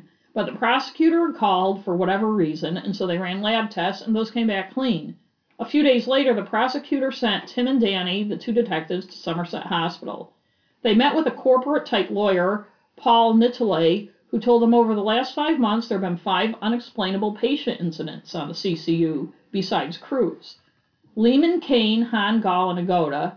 McKinley Cruz was the sixth, and that's the one that prompted them to call. They gave the detectives the medical charts of all the patients, and the detectives left the hospital confused, wondering what they were supposed to do with all that information. The hospital almost pro- also promised to send their entire investigation casework. A few days later, it came. Five photocopied pages of a single fax memo, and one page appeared to be missing. That was their entire investigation file. Hmm. It was dated July 25th, 2003, more than two months before. It was the memo Fleming had sent to Mary Mhm. Lund. What the cops didn't know is that the investigation had been kicked back and forth between the hospital and Department of Health, both of which were reluctant to act. The Department of Health commissioner said that given the drugs involved, it was premature to suspect foul play. But in late September, Another senior Department of Health person discovered that there had been another death the month before that hadn't been reported, despite the fact Somerset was supposed to be reporting all hmm. suspicious incidents. So she got together with two other senior staffers, and they decided maybe it wasn't too early to, to suspect foul Hmm. play after all. The Department of Health contacted the Attorney General's office on September 26. A week later, the hospital contacted the county attorney. Among the five page memo was also a, a photocopy of a brief note to Mary Lund from the attorney Ray Fleming saying, Here's the memorandum I prepared after our meeting with Charles Cullen. The rest of the memo said that there was nothing overtly suspicious, it's, I talked about it earlier, from the records or Cullen's demeanor that would necessitate a call to authorities. Danny Baldwin, the cop, the detective, went to talk to Lund and asked for Pyxis records, but she said the machine only stores records for 30 days. Hmm. She also said they talked to all the nurses, but Cullen wasn't the focus of their investigation. Danny wanted to know why Collins was the only name that was stood out to him, that it was the only name they mentioned, but she said no, his name happened to be on that, but he wasn't any focus of investigation. She did give him the name of a phlebotomist, and that's somebody who draws blood, a man named Edward Allett, and said they should look at him. They couldn't find any criminal information on the guy or find the guy at all, the cops, when they tried to look at him. Apparently, he was a freelance phlebotomist, or maybe somebody just made him up. Braun put Charlie's name in the system, even though Lund said they weren't looking at him, since it was the only name on the memo, and he figured, what the hell. They found his old criminal trespass charge in Pennsylvania and called the Palmer, Pennsylvania police. That was when he broke into Michelle's apartment. Oh, and she was asleep. Yep, the dispatcher and Palmer police found Charlie's record, and that it was just his basic trespass charge. But there was a post-it note stuck on the folder, handwritten and underlined, and it had the word digoxin. Huh. It was a weird word to Tim Braun. He had never heard it before. The dispatcher told Braun she wasn't sure what it meant, but somebody from the state police had called the year before asking for Charlie's criminal record, and the word must have come up, and so somebody stuck it on the folder. Huh. So Tim and Danny looked through Charlie's employment history. The, what they could find from St. Barnabas, his first hospital, where coincidentally Tim years before had worked his first job in security, but not when Charlie was there. But what they could find from St. Barnabas made no mention of the criminal investigation against Charlie, the one the local police chief didn't want to pursue. But there were notes about him not signing out drugs, withholding medication, hanging up unprescribed IVs, shutting down a critical patient's respiratory vents, and written orders for unprescribed insulin. A few years after he left, the paperwork for his criminal investigation had apparently been thrown out. Hmm. Tim called Warren Hospital, Charlie's second place of employment, and they couldn't find Charlie's personnel file at all. They figured it had been destroyed. Hunterdon stores its records with an archiving company, and the company couldn't find any records for Charlie when Tim called them. Tim called Morristown, and this time he didn't mention a homicide investigation. He didn't tell them why he was calling, and they said he could come pick up Charlie's records. Oh, nice. Tim also went back to Somerset to talk to Paul Natoli, the attorney in charge of the investigation. Natoli told Tim that that five page memo they sent him was all they had for their investigation record. They uh-huh. didn't take any notes on any of he told the police. They didn't have any Okay. I mean, uh, yeah. yeah, well, Okay. yeah, lying. Tim asked about Charlie, but Natoli said nothing comes to mind except for he was an odd guy. And they didn't take any notes on their interview with him either. Danny, the other cop, called the Pennsylvania State Police about their call to the Palmer police the year before, and they were much more forthcoming. Danny went to talk to them about the St. Luke's investigation. They had bodies, physical evidence, witnesses, and a strong suspect, but the investigation was closed. A nurse, Pat Medellin, had seen unusual deaths and also knew Charlie had been fired for diverting dangerous medications. She thought he was responsible for the deaths. This was at St. Luke's, but the administration told her they didn't think he'd harmed any patients. She told her story to a friend who was a cop, and it went up the ladder. They interviewed people at St. Luke's who all had similar stories. This was the year before the mm-hmm. Somerset thing. Yeah. Another nurse at St. Luke's had noticed very early on that people on the mend were dying unexplainably and even documented it and brought it to her superiors, but nothing was ever done about it. Several nurses and someone in the pharmacy, it turns out, had been suspicious and even kept notes and records about their suspicions. St. Luke's had finally contacted the state nursing board four days after Madeline notified the district attorney, but St. Luke's said they didn't know anything about the DA being notified. It was a coincidence. Oh, the hospital said its investigations show there was no reason to believe anything was going on, and the deaths were within the statistical norm. Two coroners were asked by the state to look at the case, and one of them thought there could be as many as 50 deaths there after looking at it. Oh my God. The DA's office hired a pathologist, Dr. Isidore Mihalakis, who also was involved in Helen Dean's suspicious death way back at Warren Hospital, but he found nothing prosecutable in the paperwork. Charlie had moved on with neutral references to Somerset by then, and his personnel file said he resigned after repeated reprimands.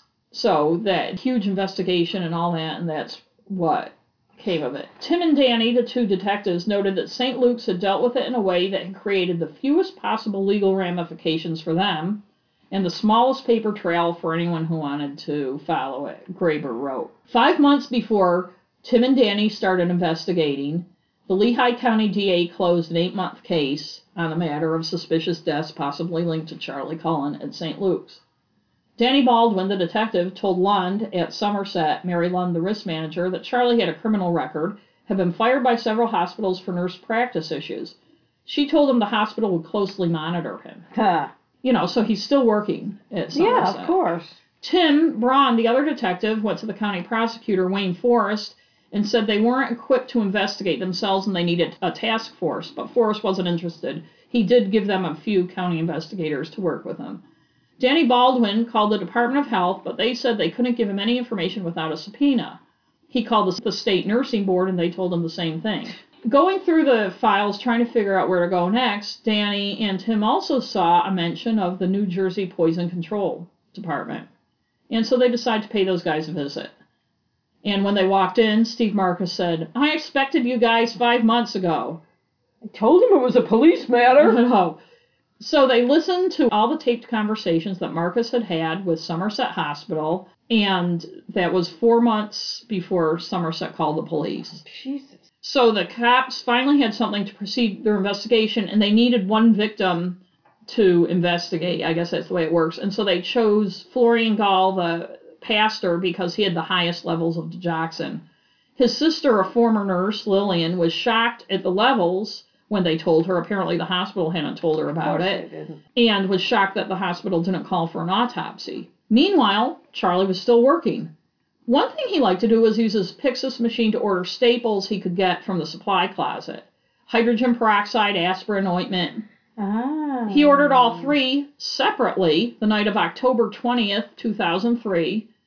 And this was, he had been interviewed, what, in July, early July? This is October. He also ordered heparin, he ordered it and then canceled it. Tylenol, acetaminophen, potassium chloride, two more Tylenol, then canceled them. Then a few seconds later, two more Tylenol. Patient Ed Zizik died at 2:30 a.m. on October 21, 2003, from an overdose of digoxin, but it didn't appear anywhere on his chart or on Charlie's Pyxis. On October 30th, Charlie was stopped on the way to work and his car was impounded for unpaid parking tickets, even though he didn't have any. Ah. They drove him the rest of the way to work in a squad car, and what they had done was taken his car to search it. Ah, I get it. He worked his shift. Shortly before his shift was to end, they called him in and terminated him. They told him it was for inaccuracies on his application. In his interview on 60 Minutes, one thing he's he was very subdued. It wasn't a very long interview, but one thing he said was, "Why did they keep letting me work when this yeah, was going on? Why did they let me work my whole shift and I know. me?" I know. That is that is. And Tim, meanwhile, the head detective, was frustrated that they couldn't get anywhere and they couldn't tie things together, even though they had all this evidence. He typed on a whim Pyxis into his computer, Googled it or whatever, and found the manufacturer. he called thinking maybe they could find a way to get those records that were purged after 30 days, like Mary Lund, the risk Yeah. manager, told him they were. The rep didn't know what he was talking about. He was confused. The Pyxis system, it turns out, stores every piece of data entered and never does That would make more sense. Yes, it would. And it's all in the system. It doesn't purge anything. So she's full of shit. Yeah, and so Tim Braun called the hospital, and they were like, "Oh, okay, our mistake," and they got and they got him Charlie's data. Are you fucking kidding me? But there was no smoking gun. On the night Gall died, the only digoxin mentioned was a canceled order for digoxin. They started interviewing the nurses. The hospital made them do it in the in the hospital in the presence of Mary Lund. Amy was the one nurse who didn't seem to be bothered by the fact that Lund was in the room. She was really pissed off that her friend had been fired, and she told Danny Baldwin that she knew the whole thing was about Charlie, and she was pissed off. Danny thought we may be able to use this woman. He liked her spirit, I guess. He liked the fact that she wasn't cowed by the administrator in the room. He later took her aside and showed her record of Charlie's Pyxis printouts, and she knew right away what it meant that Charlie had been up to something. And the cops convinced her to help them out. And she's the one who told them about the Cerner, the computer system that nurses use to keep patient records. The hospital hadn't mentioned that to the investigators at all. She began printing out Charlie's info from his Cerner for them. She also discovered how he was getting the drugs, that the drawer opens when you put a drug in and then cancel one. I guess that doesn't happen too often with other nurses, so it wasn't something that sprang right to Oh, mind yeah. because they're so careful about the drugs and what they chart that they there would be no reason to put a drug in and cancel. Yeah. But Charlie did it all the time. Charlie would wheel his Cerner down the hall to work by himself. She used to joke about him writing a novel on Yeah. it and figured he wanted to be alone to concentrate. But it turns out she realized it was right where the runner from the pharmacy came up with the big tote of drugs. And Charlie would always take it from the guy and bring it to the storage room, helpfully, and everybody thought he was just being very helpful. He'd bring the drugs in and stock the unit. Oh. She also realized that in the Pyxis, Tylenol and Digoxin were in the same drawer. Ah, and I get it. Charlie's Tylenol cancellations matched up with many of the digoxin deaths. She thought because he spent a lot of time on his Cerner, he must have awesome charts. And I guess on the Cerner you can go in and look at other people's stuff, which she had never done. She was an ethical person. And It never occurred to her. But when she looked at Charlie's charts, they were awful. They were a mess. They were horrible. They were barely filled in. Huh. And she figured if he's spending that much time but not filling them in, he must be outputting something. So she checked, you could check and see somebody's work history in him, and she saw that he was going and calling up patients that weren't his.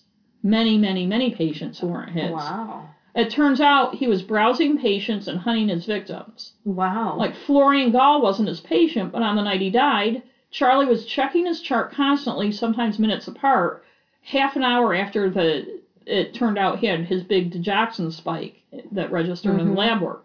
So what he would do is he would either spike the IV bags or do it deliberately to a person and then follow what yeah, happened to them on the CERN. Well, what would be the fun of it if he didn't? Yeah. you So? Amy figured out for the cops that Charlie would load the IV bags in the storage room. He'd load them with drugs that shouldn't be in there, and then he'd follow them like following a baseball box score or something. Meanwhile, Charlie was at home. This time he hadn't found a new job. He wasn't working, and his girlfriend Kathy was trying to kick him out still, but she was pregnant. Oh, jeez. Amy convinced Charlie that she was worried she was being that she was being investigated. The cops had asked her to talk to him, and she talked to him on the phone. Some of the calls were recorded by the cops, but he didn't say much on the phone. The cops brought him in for questioning, but he didn't give much, and they still felt they needed a smoking gun. Eventually, they talked her into meeting him in a restaurant wearing a wire. She and Charlie met at a restaurant, and over the course of three hours, she eventually got him to say things like he got in trouble at St. Barnabas because someone was spiking IV bags in the mm. storeroom with insulin. And St. Barnabas had no record of ever saying that. anything. Of course they did. But she finally told him that she thinks he did he was doing something bad and she tells him how much she cares about him and begs him to tell her what happened. And there had been a story in the paper that morning that Somerset was investigating a nurse for killing people and she had the paper. He had been reading the paper when she got into the restaurant. She said to him, I've been in nursing all these years and no one has ever accused me of murder. And you're being accused of five. And people think you actually killed people. After a minute or two of trying to get him to say it, she finally says, I know you killed them, Charlie. He looks at her and she said his face and his eyes just totally changed. And it was like there was nothing, like no human being there at all. It gave her chills. Oh. And he started growling, and she realized later the wire wasn't good, and she couldn't even really tell what he was saying. But when they heard it later on the wire, it was he was saying, "Let me go down fighting." And when he came out, they arrested him. Charlie was initially charged with the murder of Florian Gall and the attempted murder of Jin Kyung Han, the two digoxin patients Somerset was investigating. He told detectives he had murdered as many as 40 patients over his career, but it was later determined just through his interviews and stuff that it could be as many as 400. God. He pleaded guilty in a New Jersey court eventually to killing 13 and attempting to kill two others while he was employed at Somerset. As part of his plea agreement, he promised to cooperate with authorities if they didn't seek the death penalty. And a month after that, he pleaded guilty to the murder of three more patients in New Jersey. In November 2004, he pleaded guilty in an Allentown, Pennsylvania court to killing six patients and trying to kill three others. Oh my God. In Pennsylvania, Cullen was sentenced to over 100 years to be served consecutively. In New Jersey, he was sentenced to 18 consecutive life sentences and is not eligible for parole until 2403. That's not a mistake. Yeah. He's wow. at the New Jersey State Prison in Trenton. And this interesting tidbit that shows, you know, he's not necessarily all there. On March 10th, 2006, Cullen was brought into the courtroom of Lehigh County President Judge William H. Platt for a sentencing hearing. Cullen, who was upset with the judge, kept repeating, Your Honor, you need to step down for 30 minutes until Platt had Cullen gagged with cloth and duct tape. I think I remember that. Oh. God. Yeah. Even after being gagged, Cullen continued to try to repeat the phrase. In this hearing, Platt gave him an additional six life sentences. I would. I'd keep going if. And as part up. of his plea agreement, he's been working to try to identify additional victims. In 2006, he donated a kidney to the brother of a former girlfriend, and people were very judgmental about that. But I think when somebody needs a kidney to save their life, that people should easy just to judge, but you take it from whoever you could get it. Well, from. they were. They thought, oh, here he is trying to redeem himself by saving someone's life. I guess he had said something like, you know, if I can save someone's life, and people just shat all over him for it. And also, he finally said about his motive, and I don't know how much weight you want to give this. I don't give it any. He gave patients overdoses so that he could end their suffering and prevent hospital personnel from dehumanizing them. However, not all of his victims were terminal, as we know, and completely contradicts his behavior because he He's full of shit. yeah. You know, one of the nurses at St. Luke's even said that people on the mend were dying, and that's what had concerned her. Mm-hmm. He told detectives in 2003 that when he was arrested, that he had lived most of his life in a fog, that he had blacked out memories of murdering most of the victims. He couldn't recall how many of them there were or why he had chosen them. And in some cases, he denied committing any murders at a given hospital. But after reviewing medical records, he admitted that he was involved in patient deaths. Hmm. And I think part of it is the way, you know, it's not like he went up to people and stabbed them. So to him, the murders were very impersonal. Charles Graeber wrote he didn't care about the person. I mean, he didn't care who the person was. He didn't know the names of a lot of them. Yeah. And a, a lot of it, he was just putting it in IV bags, Yeah, and it was like. Yeah. overdose roulette. Yeah, You know, it was just a really passive aggressive way of killing people. And I think he probably just he he doesn't have any idea how many he Well, did. to him, they they weren't people anyway. Right. And Right. and what's really troubling are the hospitals. The, Yeah. That all of them knew there were problems with the guy, and all they did was quietly pass They him do along, kind of like the Catholic priest thing I and know everything. they do it. Just well, you know, uh, like I'm sure. I mean, I've never watched that show, Nurses Who Kill. yeah, I but have. I've read a couple of different. There's been a couple different nurses that have been doing stuff like that that I've read about, and it's the same story. Right, every because time. hospitals they don't want lawsuits because it's all about PR. And I think the biggest reasons these hospitals, particularly Somerset at the end, dragged their feet and lied to the police and didn't help They with the investigation, and I didn't call mean- the police, is they were afraid of lawsuits and afraid of bad publicity, Yeah. and they got a lot of money from people and were afraid of not getting the money. And it's a laugh how many times they said they were trying to protect patients. They didn't give a shit about. I it. know. They're trying to That's- protect their that's asses. What, that's what bothers me about it is that that they deliberately covered up. They lied. I mean, they Yeah. lied about the machine purging. I know. purging records. yeah. And they, and they didn't even tell about the charting no, system, and they lied about them suspecting him. I know. he was- you I know- know. I know. It's crazy. And and like I mean, how long could he have gone on? and like if when he- Steve Marcus was, I know He could have gone on. he killed at least five people between the time Steve Marcus told them you really need to call the police and when Charlie was finally arrested. And the only reason he was arrested was because the cops were so persistent Yeah. and did their jobs. Yeah. St. Luke's wasn't. They were just letting him work. Well, I guess it's easier to just turn a blind eye. I mean, I've worked with incompetent people before where people were turning a blind eye or people who were stealing or something like that, and that's bad enough. Right. But when someone's killing people and the other and thing you're just like, oh, well, maybe he is, maybe he isn't, I don't really know, so we'll Right. just, and the you other thing too is like the amount of people at St. Luke's who brought their concerns I to know. people and it's nobody insane. you know and it that's like a lot of jobs too where the people on the ground are seeing something but the bosses don't Well, it's like that one. I did about Annie Dookin. yes I yeah. mean, her her coworkers were like, she's doing shit, and her supervisor said, oh, she's doing a great job. yeah yeah because Oh they don't want to but in any case Well, thank what- you for the- that. Thanks. story. And the one thing that kind of surprises me is here's a guy, and I guess I kind of remember when he was arrested and stuff. I remember him being gagged Yeah, with the duct tape. yeah. But here, you know, there are serial killers who are famous for their, Mm-hmm. and maybe it's because his serial killing wasn't grisly and gruesome. And the people were ill. A lot of Right. them very ill, um, and could have died anyway. so maybe to people, it's not as it's not as And- horrible as these young beautiful women Right. or young women or and, and some of them may have. But the thing is, it's not his decision to kill. It's against law, and it's not his decision to kill people. No, I no, I'm not saying I'm not. No, and I know you're wasn't- not. But I'm saying maybe that's why it's not as intriguing for people, or people don't right. people don't talk about it like they do. For And- instance, uh, you know, uh, the Night Stalker or something. you Right. know.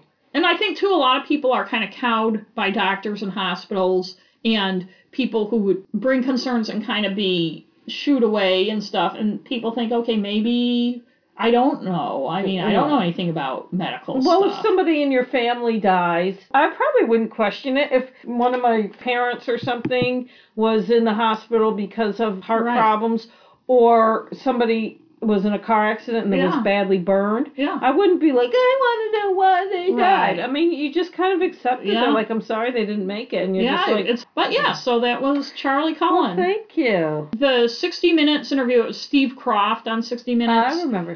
They have the author Charles Graeber, and they have Steve Marcus, who's funny, the poison The control poison guy, control who guy. actually gets emotional, as they say, when he talks about the I fact that people died after he I to. hope everybody did. But They should. Re- they should all have regrets uh, for their part in it. yeah, because they could have prevented other people's deaths if And they, they hadn't been worrying about covering their own asses. 400 friggin' people. But in any case, we have some recommendations, or a recommendation, Yes, right? we do.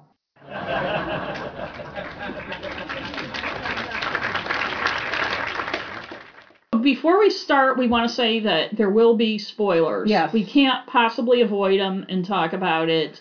And we're going to be talking about West Cork, the podcast. So if you don't want to Which hear the spoilers, audio, audible. Audible, we're going to we're going to spoil the shit out of it. So if you'd rather listen to it before you listen to us, We I won't take come come back later. The overview is a French woman who had a vacation home, and she was the wife of a Producer. film producer, but she had a vacation home in, in West Cork, Ireland, uh, on this peninsula in this little town, was murdered, and Legend. and it has never been solved, or people say it has And it been was solved. 19. It was December 23rd, 1996. She And- was at the house alone. Her husband and son were back in France. Some people would say it has been solved, they just haven't Yes. convicted the guy. Her name is Sophie Toscan du Plantier. Yeah, I didn't want to try to say it.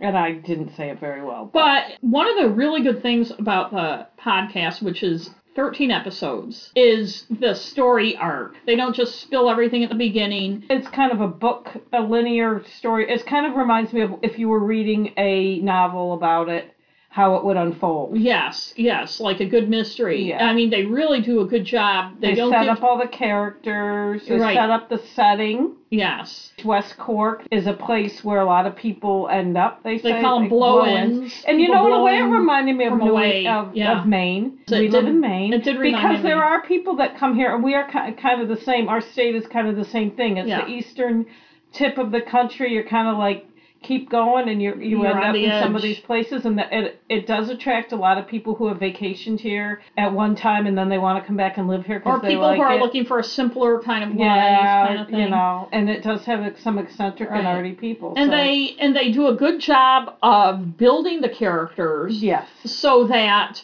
you think you know all about somebody and Mhm. then you don't and and it was a lot of typical things where she came under a lot of criticism after she was murdered for what was she doing there you know instead of being home at christmas with her husband and son victims shaming and unsupported slut shaming oh yeah. type thing And I don't think she was involved No. with anybody no, that they, they would have of. known. They said later they would have known. So the podcasters are Sam Bungey and Jennifer Forde, who are a married couple, British. And they narrate it in it kind of in tandem, which I thought was going to be annoying, but it turned out it wasn't. No, they do a good job, and they don't insert themselves. In a lot of ways, this podcast reminded me of Shit Town, S Town, Yeah. as we call it. In a lot of ways, it's similar in that the setting is important, and there's a, a bigger, almost larger than life kind of guy in the yes, center. of Ian. Bailey. Let's Ian say because we're spoiling. A former journalist in quotes who Yeah. who it And turns out poet. Who it turn who it turns out has a lot of issues. And one of my the only issue I have with this entire podcast is that they do make the point that in a lot of ways because he's he can be very obnoxious and he does things that you don't understand why he's doing them and stuff. They do make the case that people may suspect him in part because of his personality an and he's asshole, from yeah. away. But I also feel that people just say, "Oh, he he acts this way and he acts that way," and why would somebody act that way? Kind of like why would and even the narrators in, in some cases do it, and it's like there are a number of disorders that a lot of people have where you blurt things out and say the wrong thing and behave obnoxiously and have grandiose grandiose ideas and stuff. And so on one hand, yeah, there are things that come out about him that are red flags. On the other hand, blurting something out or saying the wrong thing or saying things that seem like like Or like being sarcastic, like saying, "Yeah, I yeah, I did it, in." just like the West Memphis Three. Yeah. saying yeah, I did it or whatever. The nuance of that kind of behavior is never really given the attention. Like people just constantly say, well, why would he act this way? Yeah. Like acting a certain way is an indication that you're that you've killed somebody or that you must be guilty of something. And the other thing is, he was not well liked. Some people liked him, just like anybody. He, He, hate- he's a he's a narcissist. taste. Although I hate to just throw that word around, he's totally self-absorbed, Yes. and he's one of those people that when you see coming, you're like, oh Jesus, oh yeah, I don't want to get fucking stuck know it all. He's full of himself. Yes. Blah blah blah, and even people like that. Sometimes there are people who are friends with them, Right. And And, And- and they I think they do a good job of giving a real three dimensional view of Yes. who he is, and they don't come out at first. In fact, I think the first mention is in one of the early episodes. They say we were being shown around by a journalist, a Ian journalist, Bailey, yes. and then they don't mention him again No. for an episode or they two. don't mention him for a while. The one thing I that bugged me about Shit Town sometimes was the guy kind of stuck himself a little Yes. bit too much into the story. Yeah. They don't do this, although don't they, are it. part of the I think story. they're better storytellers if we're going to compare it Yes. to Shit Town. They even mentioned that they had mixed feelings about him. And it's hard when somebody is an unlikable person who's accused of a crime to separate the fact that you don't like them from the fact that they may not have done it. Right, and also because he was from away, it's easier for people to believe Especially he did yeah. it. It's very much like a murder mystery. Yeah. In that it is a small community. Right. And he never leaves. He stays no, he there. stays there, which some people hold against him, and it's like it's where he lives. And one thing too is it reminded me in some ways of making a murderer. I don't know if Steven Avery is Yes, guilty or not. yes. But the problem is, and the problem with this, and they do a really, really good job of reeling it out, and the storytelling Yes. on this is just so good. is that the police fucked up so much, Yeah. and there were so many things that, like in making a murder, you don't have the police department that's being sued by the guy investigate the guy. And this, the cops just zeroed in. They did what good police don't do, which is they found themselves a suspect and then tried to make the case fit it instead of following the evidence. And granted, there wasn't a lot of evidence. They tramped over. There were a lot of issues because it was out in the middle of Yeah, they nowhere. didn't- and, and they didn't do things the way they were supposed to from the beginning. They also weren't always ethical or doing things by the book or the way they were supposed to. Right, and we find out You find big, out as you big go spoiler, along. big big spoiler here. We find out a witness who said she saw him, Ian Bailey, walking down the road that night at two in the morning.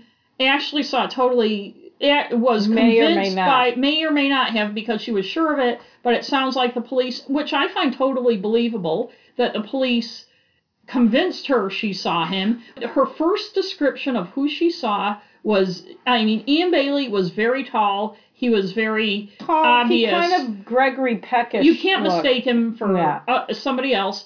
But the guy she saw was much smaller, much paler, and other things. Her first description of the person she saw was totally different. It, it eventually mysteriously changed, and the police say she's full of shit. That they made her change it, but I think we've seen enough cases. Well, to me, it's not beyond the realm of possibility that the police would make somebody change their story. The big thing with her is somebody was in the car with her, and she won't say Yes, because it was, like three in the morning where she and she was married at the time and she won't say who it was and she still won't say who it was and to me it's almost obvious i feel like if i were reading a mystery or writing a mystery that other person in the car is a cop Yeah, probably. either a cop or a local politician Somebody that there's some reason why, and why won't they come forward? too? right I mean, it's years later. She's admitting, okay, I was in the car with someone who wasn't my husband. At first, she didn't want to, um, when she first told him she didn't want her husband to find out or anything. And as the years went by, I believe she got divorced and stuff. Yes. And maybe she didn't care as much, but she Right. still wouldn't she say still won't say and the and guy the she says who it was won't ever right well she says he's dead now at on the last episode she No, said yeah. that and when they when when sam was questioning her about it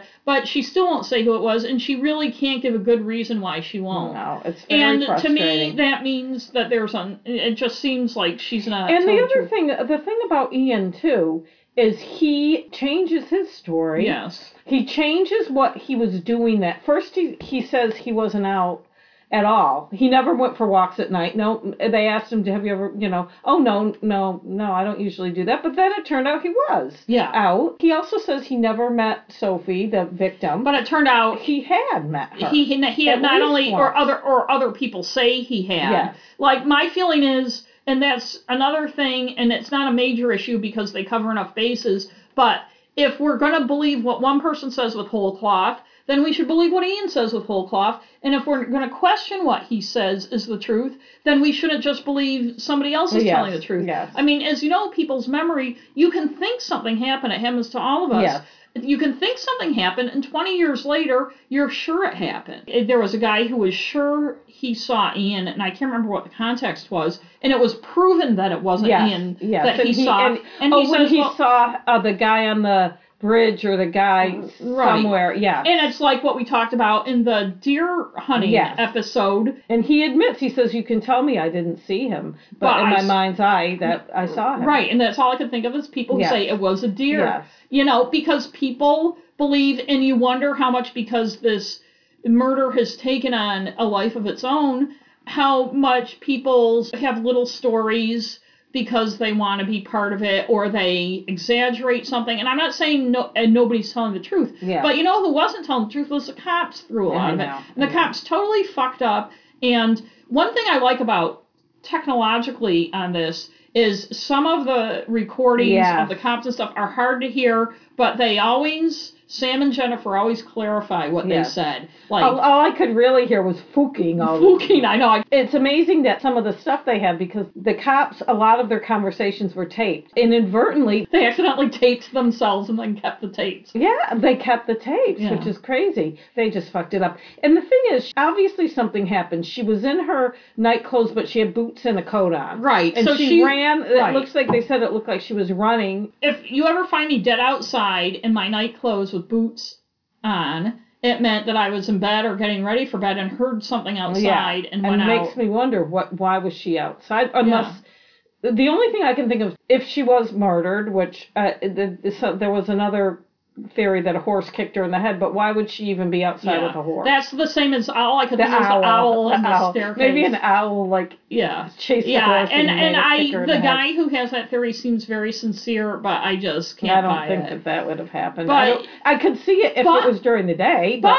I can also see, I mean, it wasn't a secret that she went to West Cork and was in West Cork, and there was possibly a mysterious guy from away that, that Marie Farrell, or whatever her name is, saw. yeah, It's not beyond the realm of possibility that there was somebody she was involved with, or something in France, or somebody who had an obsession with her, and went to Ireland to kill her because they knew she was going to be alone. that's true. And, you know, not her husband, so not I'm her ex-husband. what I was thinking that somebody could have come to her door or something. Something happened, like maybe somebody did try to force the way in, and she or they did, and she ran out of her house because she was trying to get away or even because it's a small town in the country, somebody even could have come to her door and said, yeah, although this would not be somebody she would know necessarily, but would say, I have car trouble up in the lane, you know, can you come help me? You know, and she would have put her boots on or something and gone out to see, you know, something like You that. Who know. knows? What I'm saying is, though, there's enough doubt that if I were on a jury and he was being tried yeah, here I in the wouldn't. U.S., Be, I wouldn't. I, wouldn't vote. convict him. No, I but disturbingly, he's being tried in France because they have weird justice laws, and I'm a little disturbed that there. And I can't remember. It's some French phrase. In France, you don't have to find reasonable doubt. No. You have to find what your heart yeah, feels. what your heart feels, which reminded me of that that judge in that the show about the guy in the at the Dodgers game. R- right, the long shot. yeah, yeah. where she said, "I just couldn't feel." it." Oh, whatever. But yeah, good But- story. But can you see how many fucking people who didn't do it would go I to know, prison I know, that's if it's what your heart feels? That's- We'd have an even more crazy. racist, Oh unstable justice God. system It's than we already already have. enough. And Ian Bailey himself, well, he's an obnoxious asshole, so my heart well, feels he's the but kind of- listen, one thing we didn't talk about is the fact that he's a fucking wife beater Yes, or he is. partner beater. Yes. His partner Jules, he beat her severely. Yes. severely at least three yes, times. and he downplayed it when asked And about she it. did too. And she did She's too, as many victims yes. do. and I was very frustrated with her. I can't help it. Yeah, But also, those are times that people knew about it.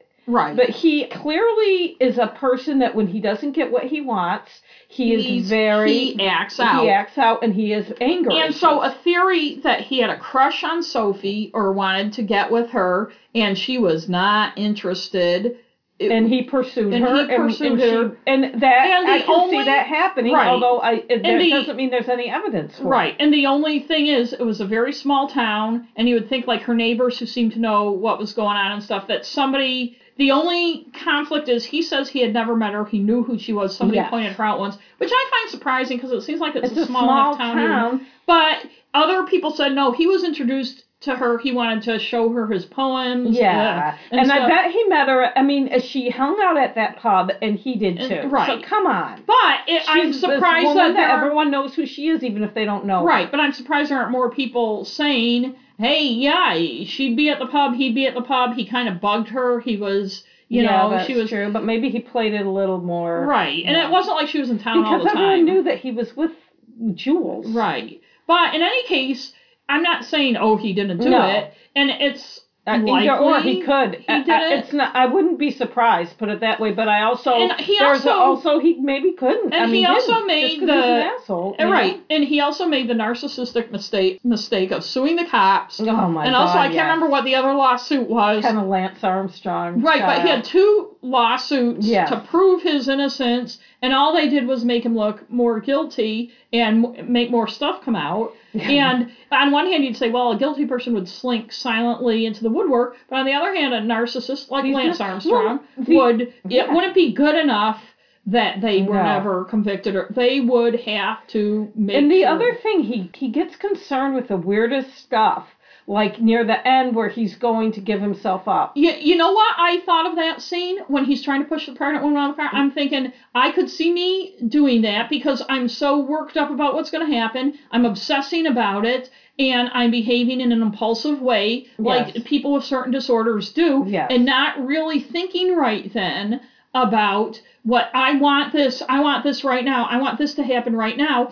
and I'm not thinking And about he the other people around me. control the the whole The situation. situation. And Yeah. I didn't And find in that total and, control. and that's the thing, like that final scene, they're interviewing him in the cab as I he's just going thought it showed that that there is something wrong with him. Yes, but every time I don't think you it know, showed he was a murderer. I've heard some other people talking about this and stuff, and it's funny because every single person has had the same reaction you did to that scene. Where my reaction to that scene, and you know, it's no secret I have ADHD. My reaction to that scene is, I don't know if I'd be that extreme, but I could see if I were going to court or something like that, I would be obsessing about the court. I would be obsessing with who was going to be where. I don't think I've ever gone somewhere in my life where I haven't tried to picture in my mind, okay, where am I going to park? Where am I going to get out? Where's the door going to be? If it's mm-hmm. somewhere I haven't been before, or if I have to meet somebody, or if it's for work, I just constantly am going through it in my mind, trying to choreograph it. Yes. It being anxious in in a lot of cases about what's going to happen when I get there.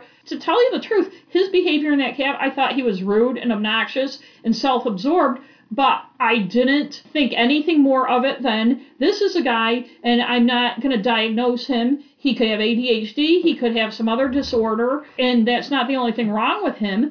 But to me, that scene in the cab wasn't beyond the realm No, I didn't think it. No, I didn't. and pushing the pregnant woman and get like trying to get past her. I have tried to get past fucking people when I've wanted something and later thought to myself, Jesus, I probably was rude. yeah. And see, that's what I was talking about earlier Well, about. I wasn't saying I thought there was any evidence of. like there are so many But I know, but people point that out.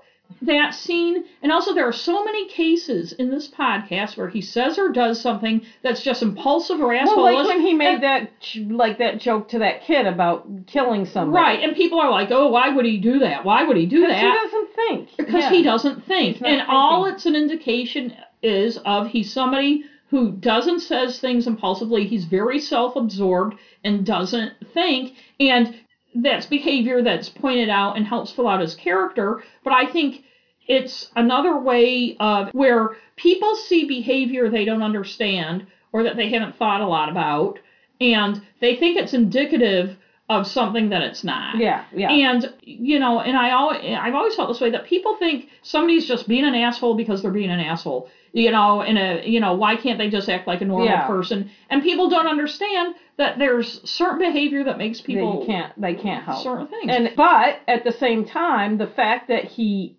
does have an inc- impulse control problem and that he did beat his wife right. makes the scenario that if he did Right. I'm not saying, oh, he's got impulse control, therefore he's not a murderer. No. What I'm saying is the that doesn't make him one. Right, the Yes. impulse control things are only indicative of they're not these clues Yes, into they his are. guilt. They are not. So it's not like, oh, only a guilty person would say or behave the way he is. No, a person with who is really self-absorbed, who have impulse control, would say or behave the way Yes. he has. But I agree, to beat somebody to death would be a big And being indication. drunk, a, a lot of domestic abuse issues, alcohol has a factor. Sounded like he and Jules drank all the time. Yes, well, they were in West Cork. But the other thing is too, you know, he called himself Eoin Bailey, and Yes. apparently she, Sophie, had gotten a call from Yes, a journalist. Eoin Bailey, Yes. that she had mentioned to somebody yes, before she, went to West did. Cork. Yes.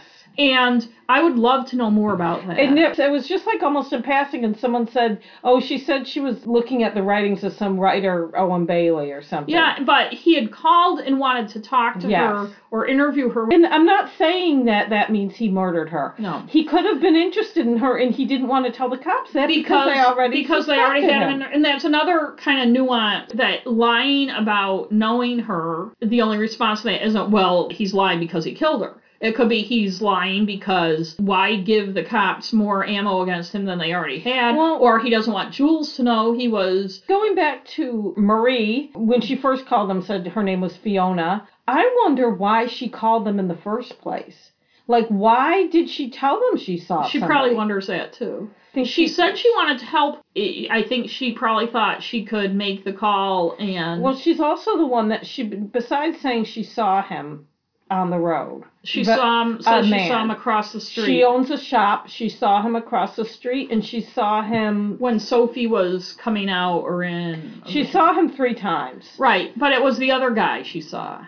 Well, it was a guy. Yes, it was a guy with a long black coat and a staff. Who wasn't as It wa- tall. And he wasn't. No, he wasn't. it- He did not fit the description of of Ian right, at first. at first. But then later, she says it was. She swore to it in the civil cases Yeah. that it was him, but then guilt overtook her. See, I can't see why, if it had been Ian, why she would go through the hassle of changing her story later. Well, the thing that I don't understand is, I guess she didn't know who he was, but it seems like a lot of people knew who he was. We've lived in small towns. If there's somebody who stands out, everybody knows who they I are. I know, I know. 658 people. So There's no the way. urban population. And so there's people on the outskirts and stuff, but there's no way in so a town say there's like 1,500 people. I lived in a town with 2,500 people.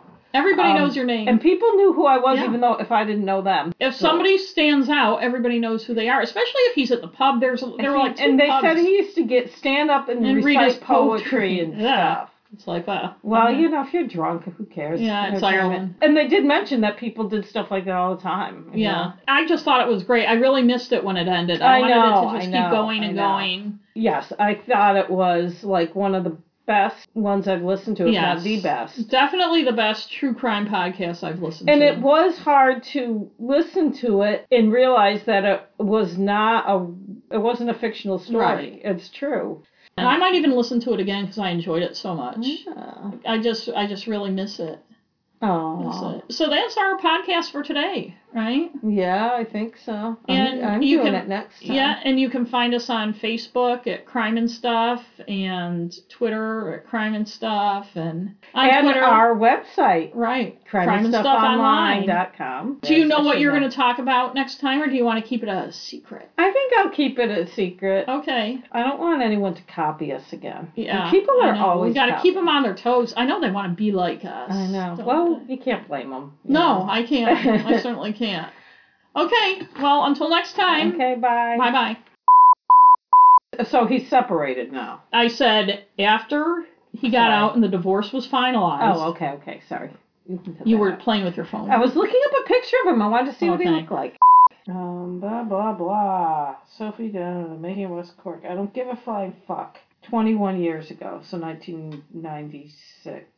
I think it was December Let's see. 23rd, 1996. It was 1996. You're Okay. right. Okay. You were right. I As guess. usual.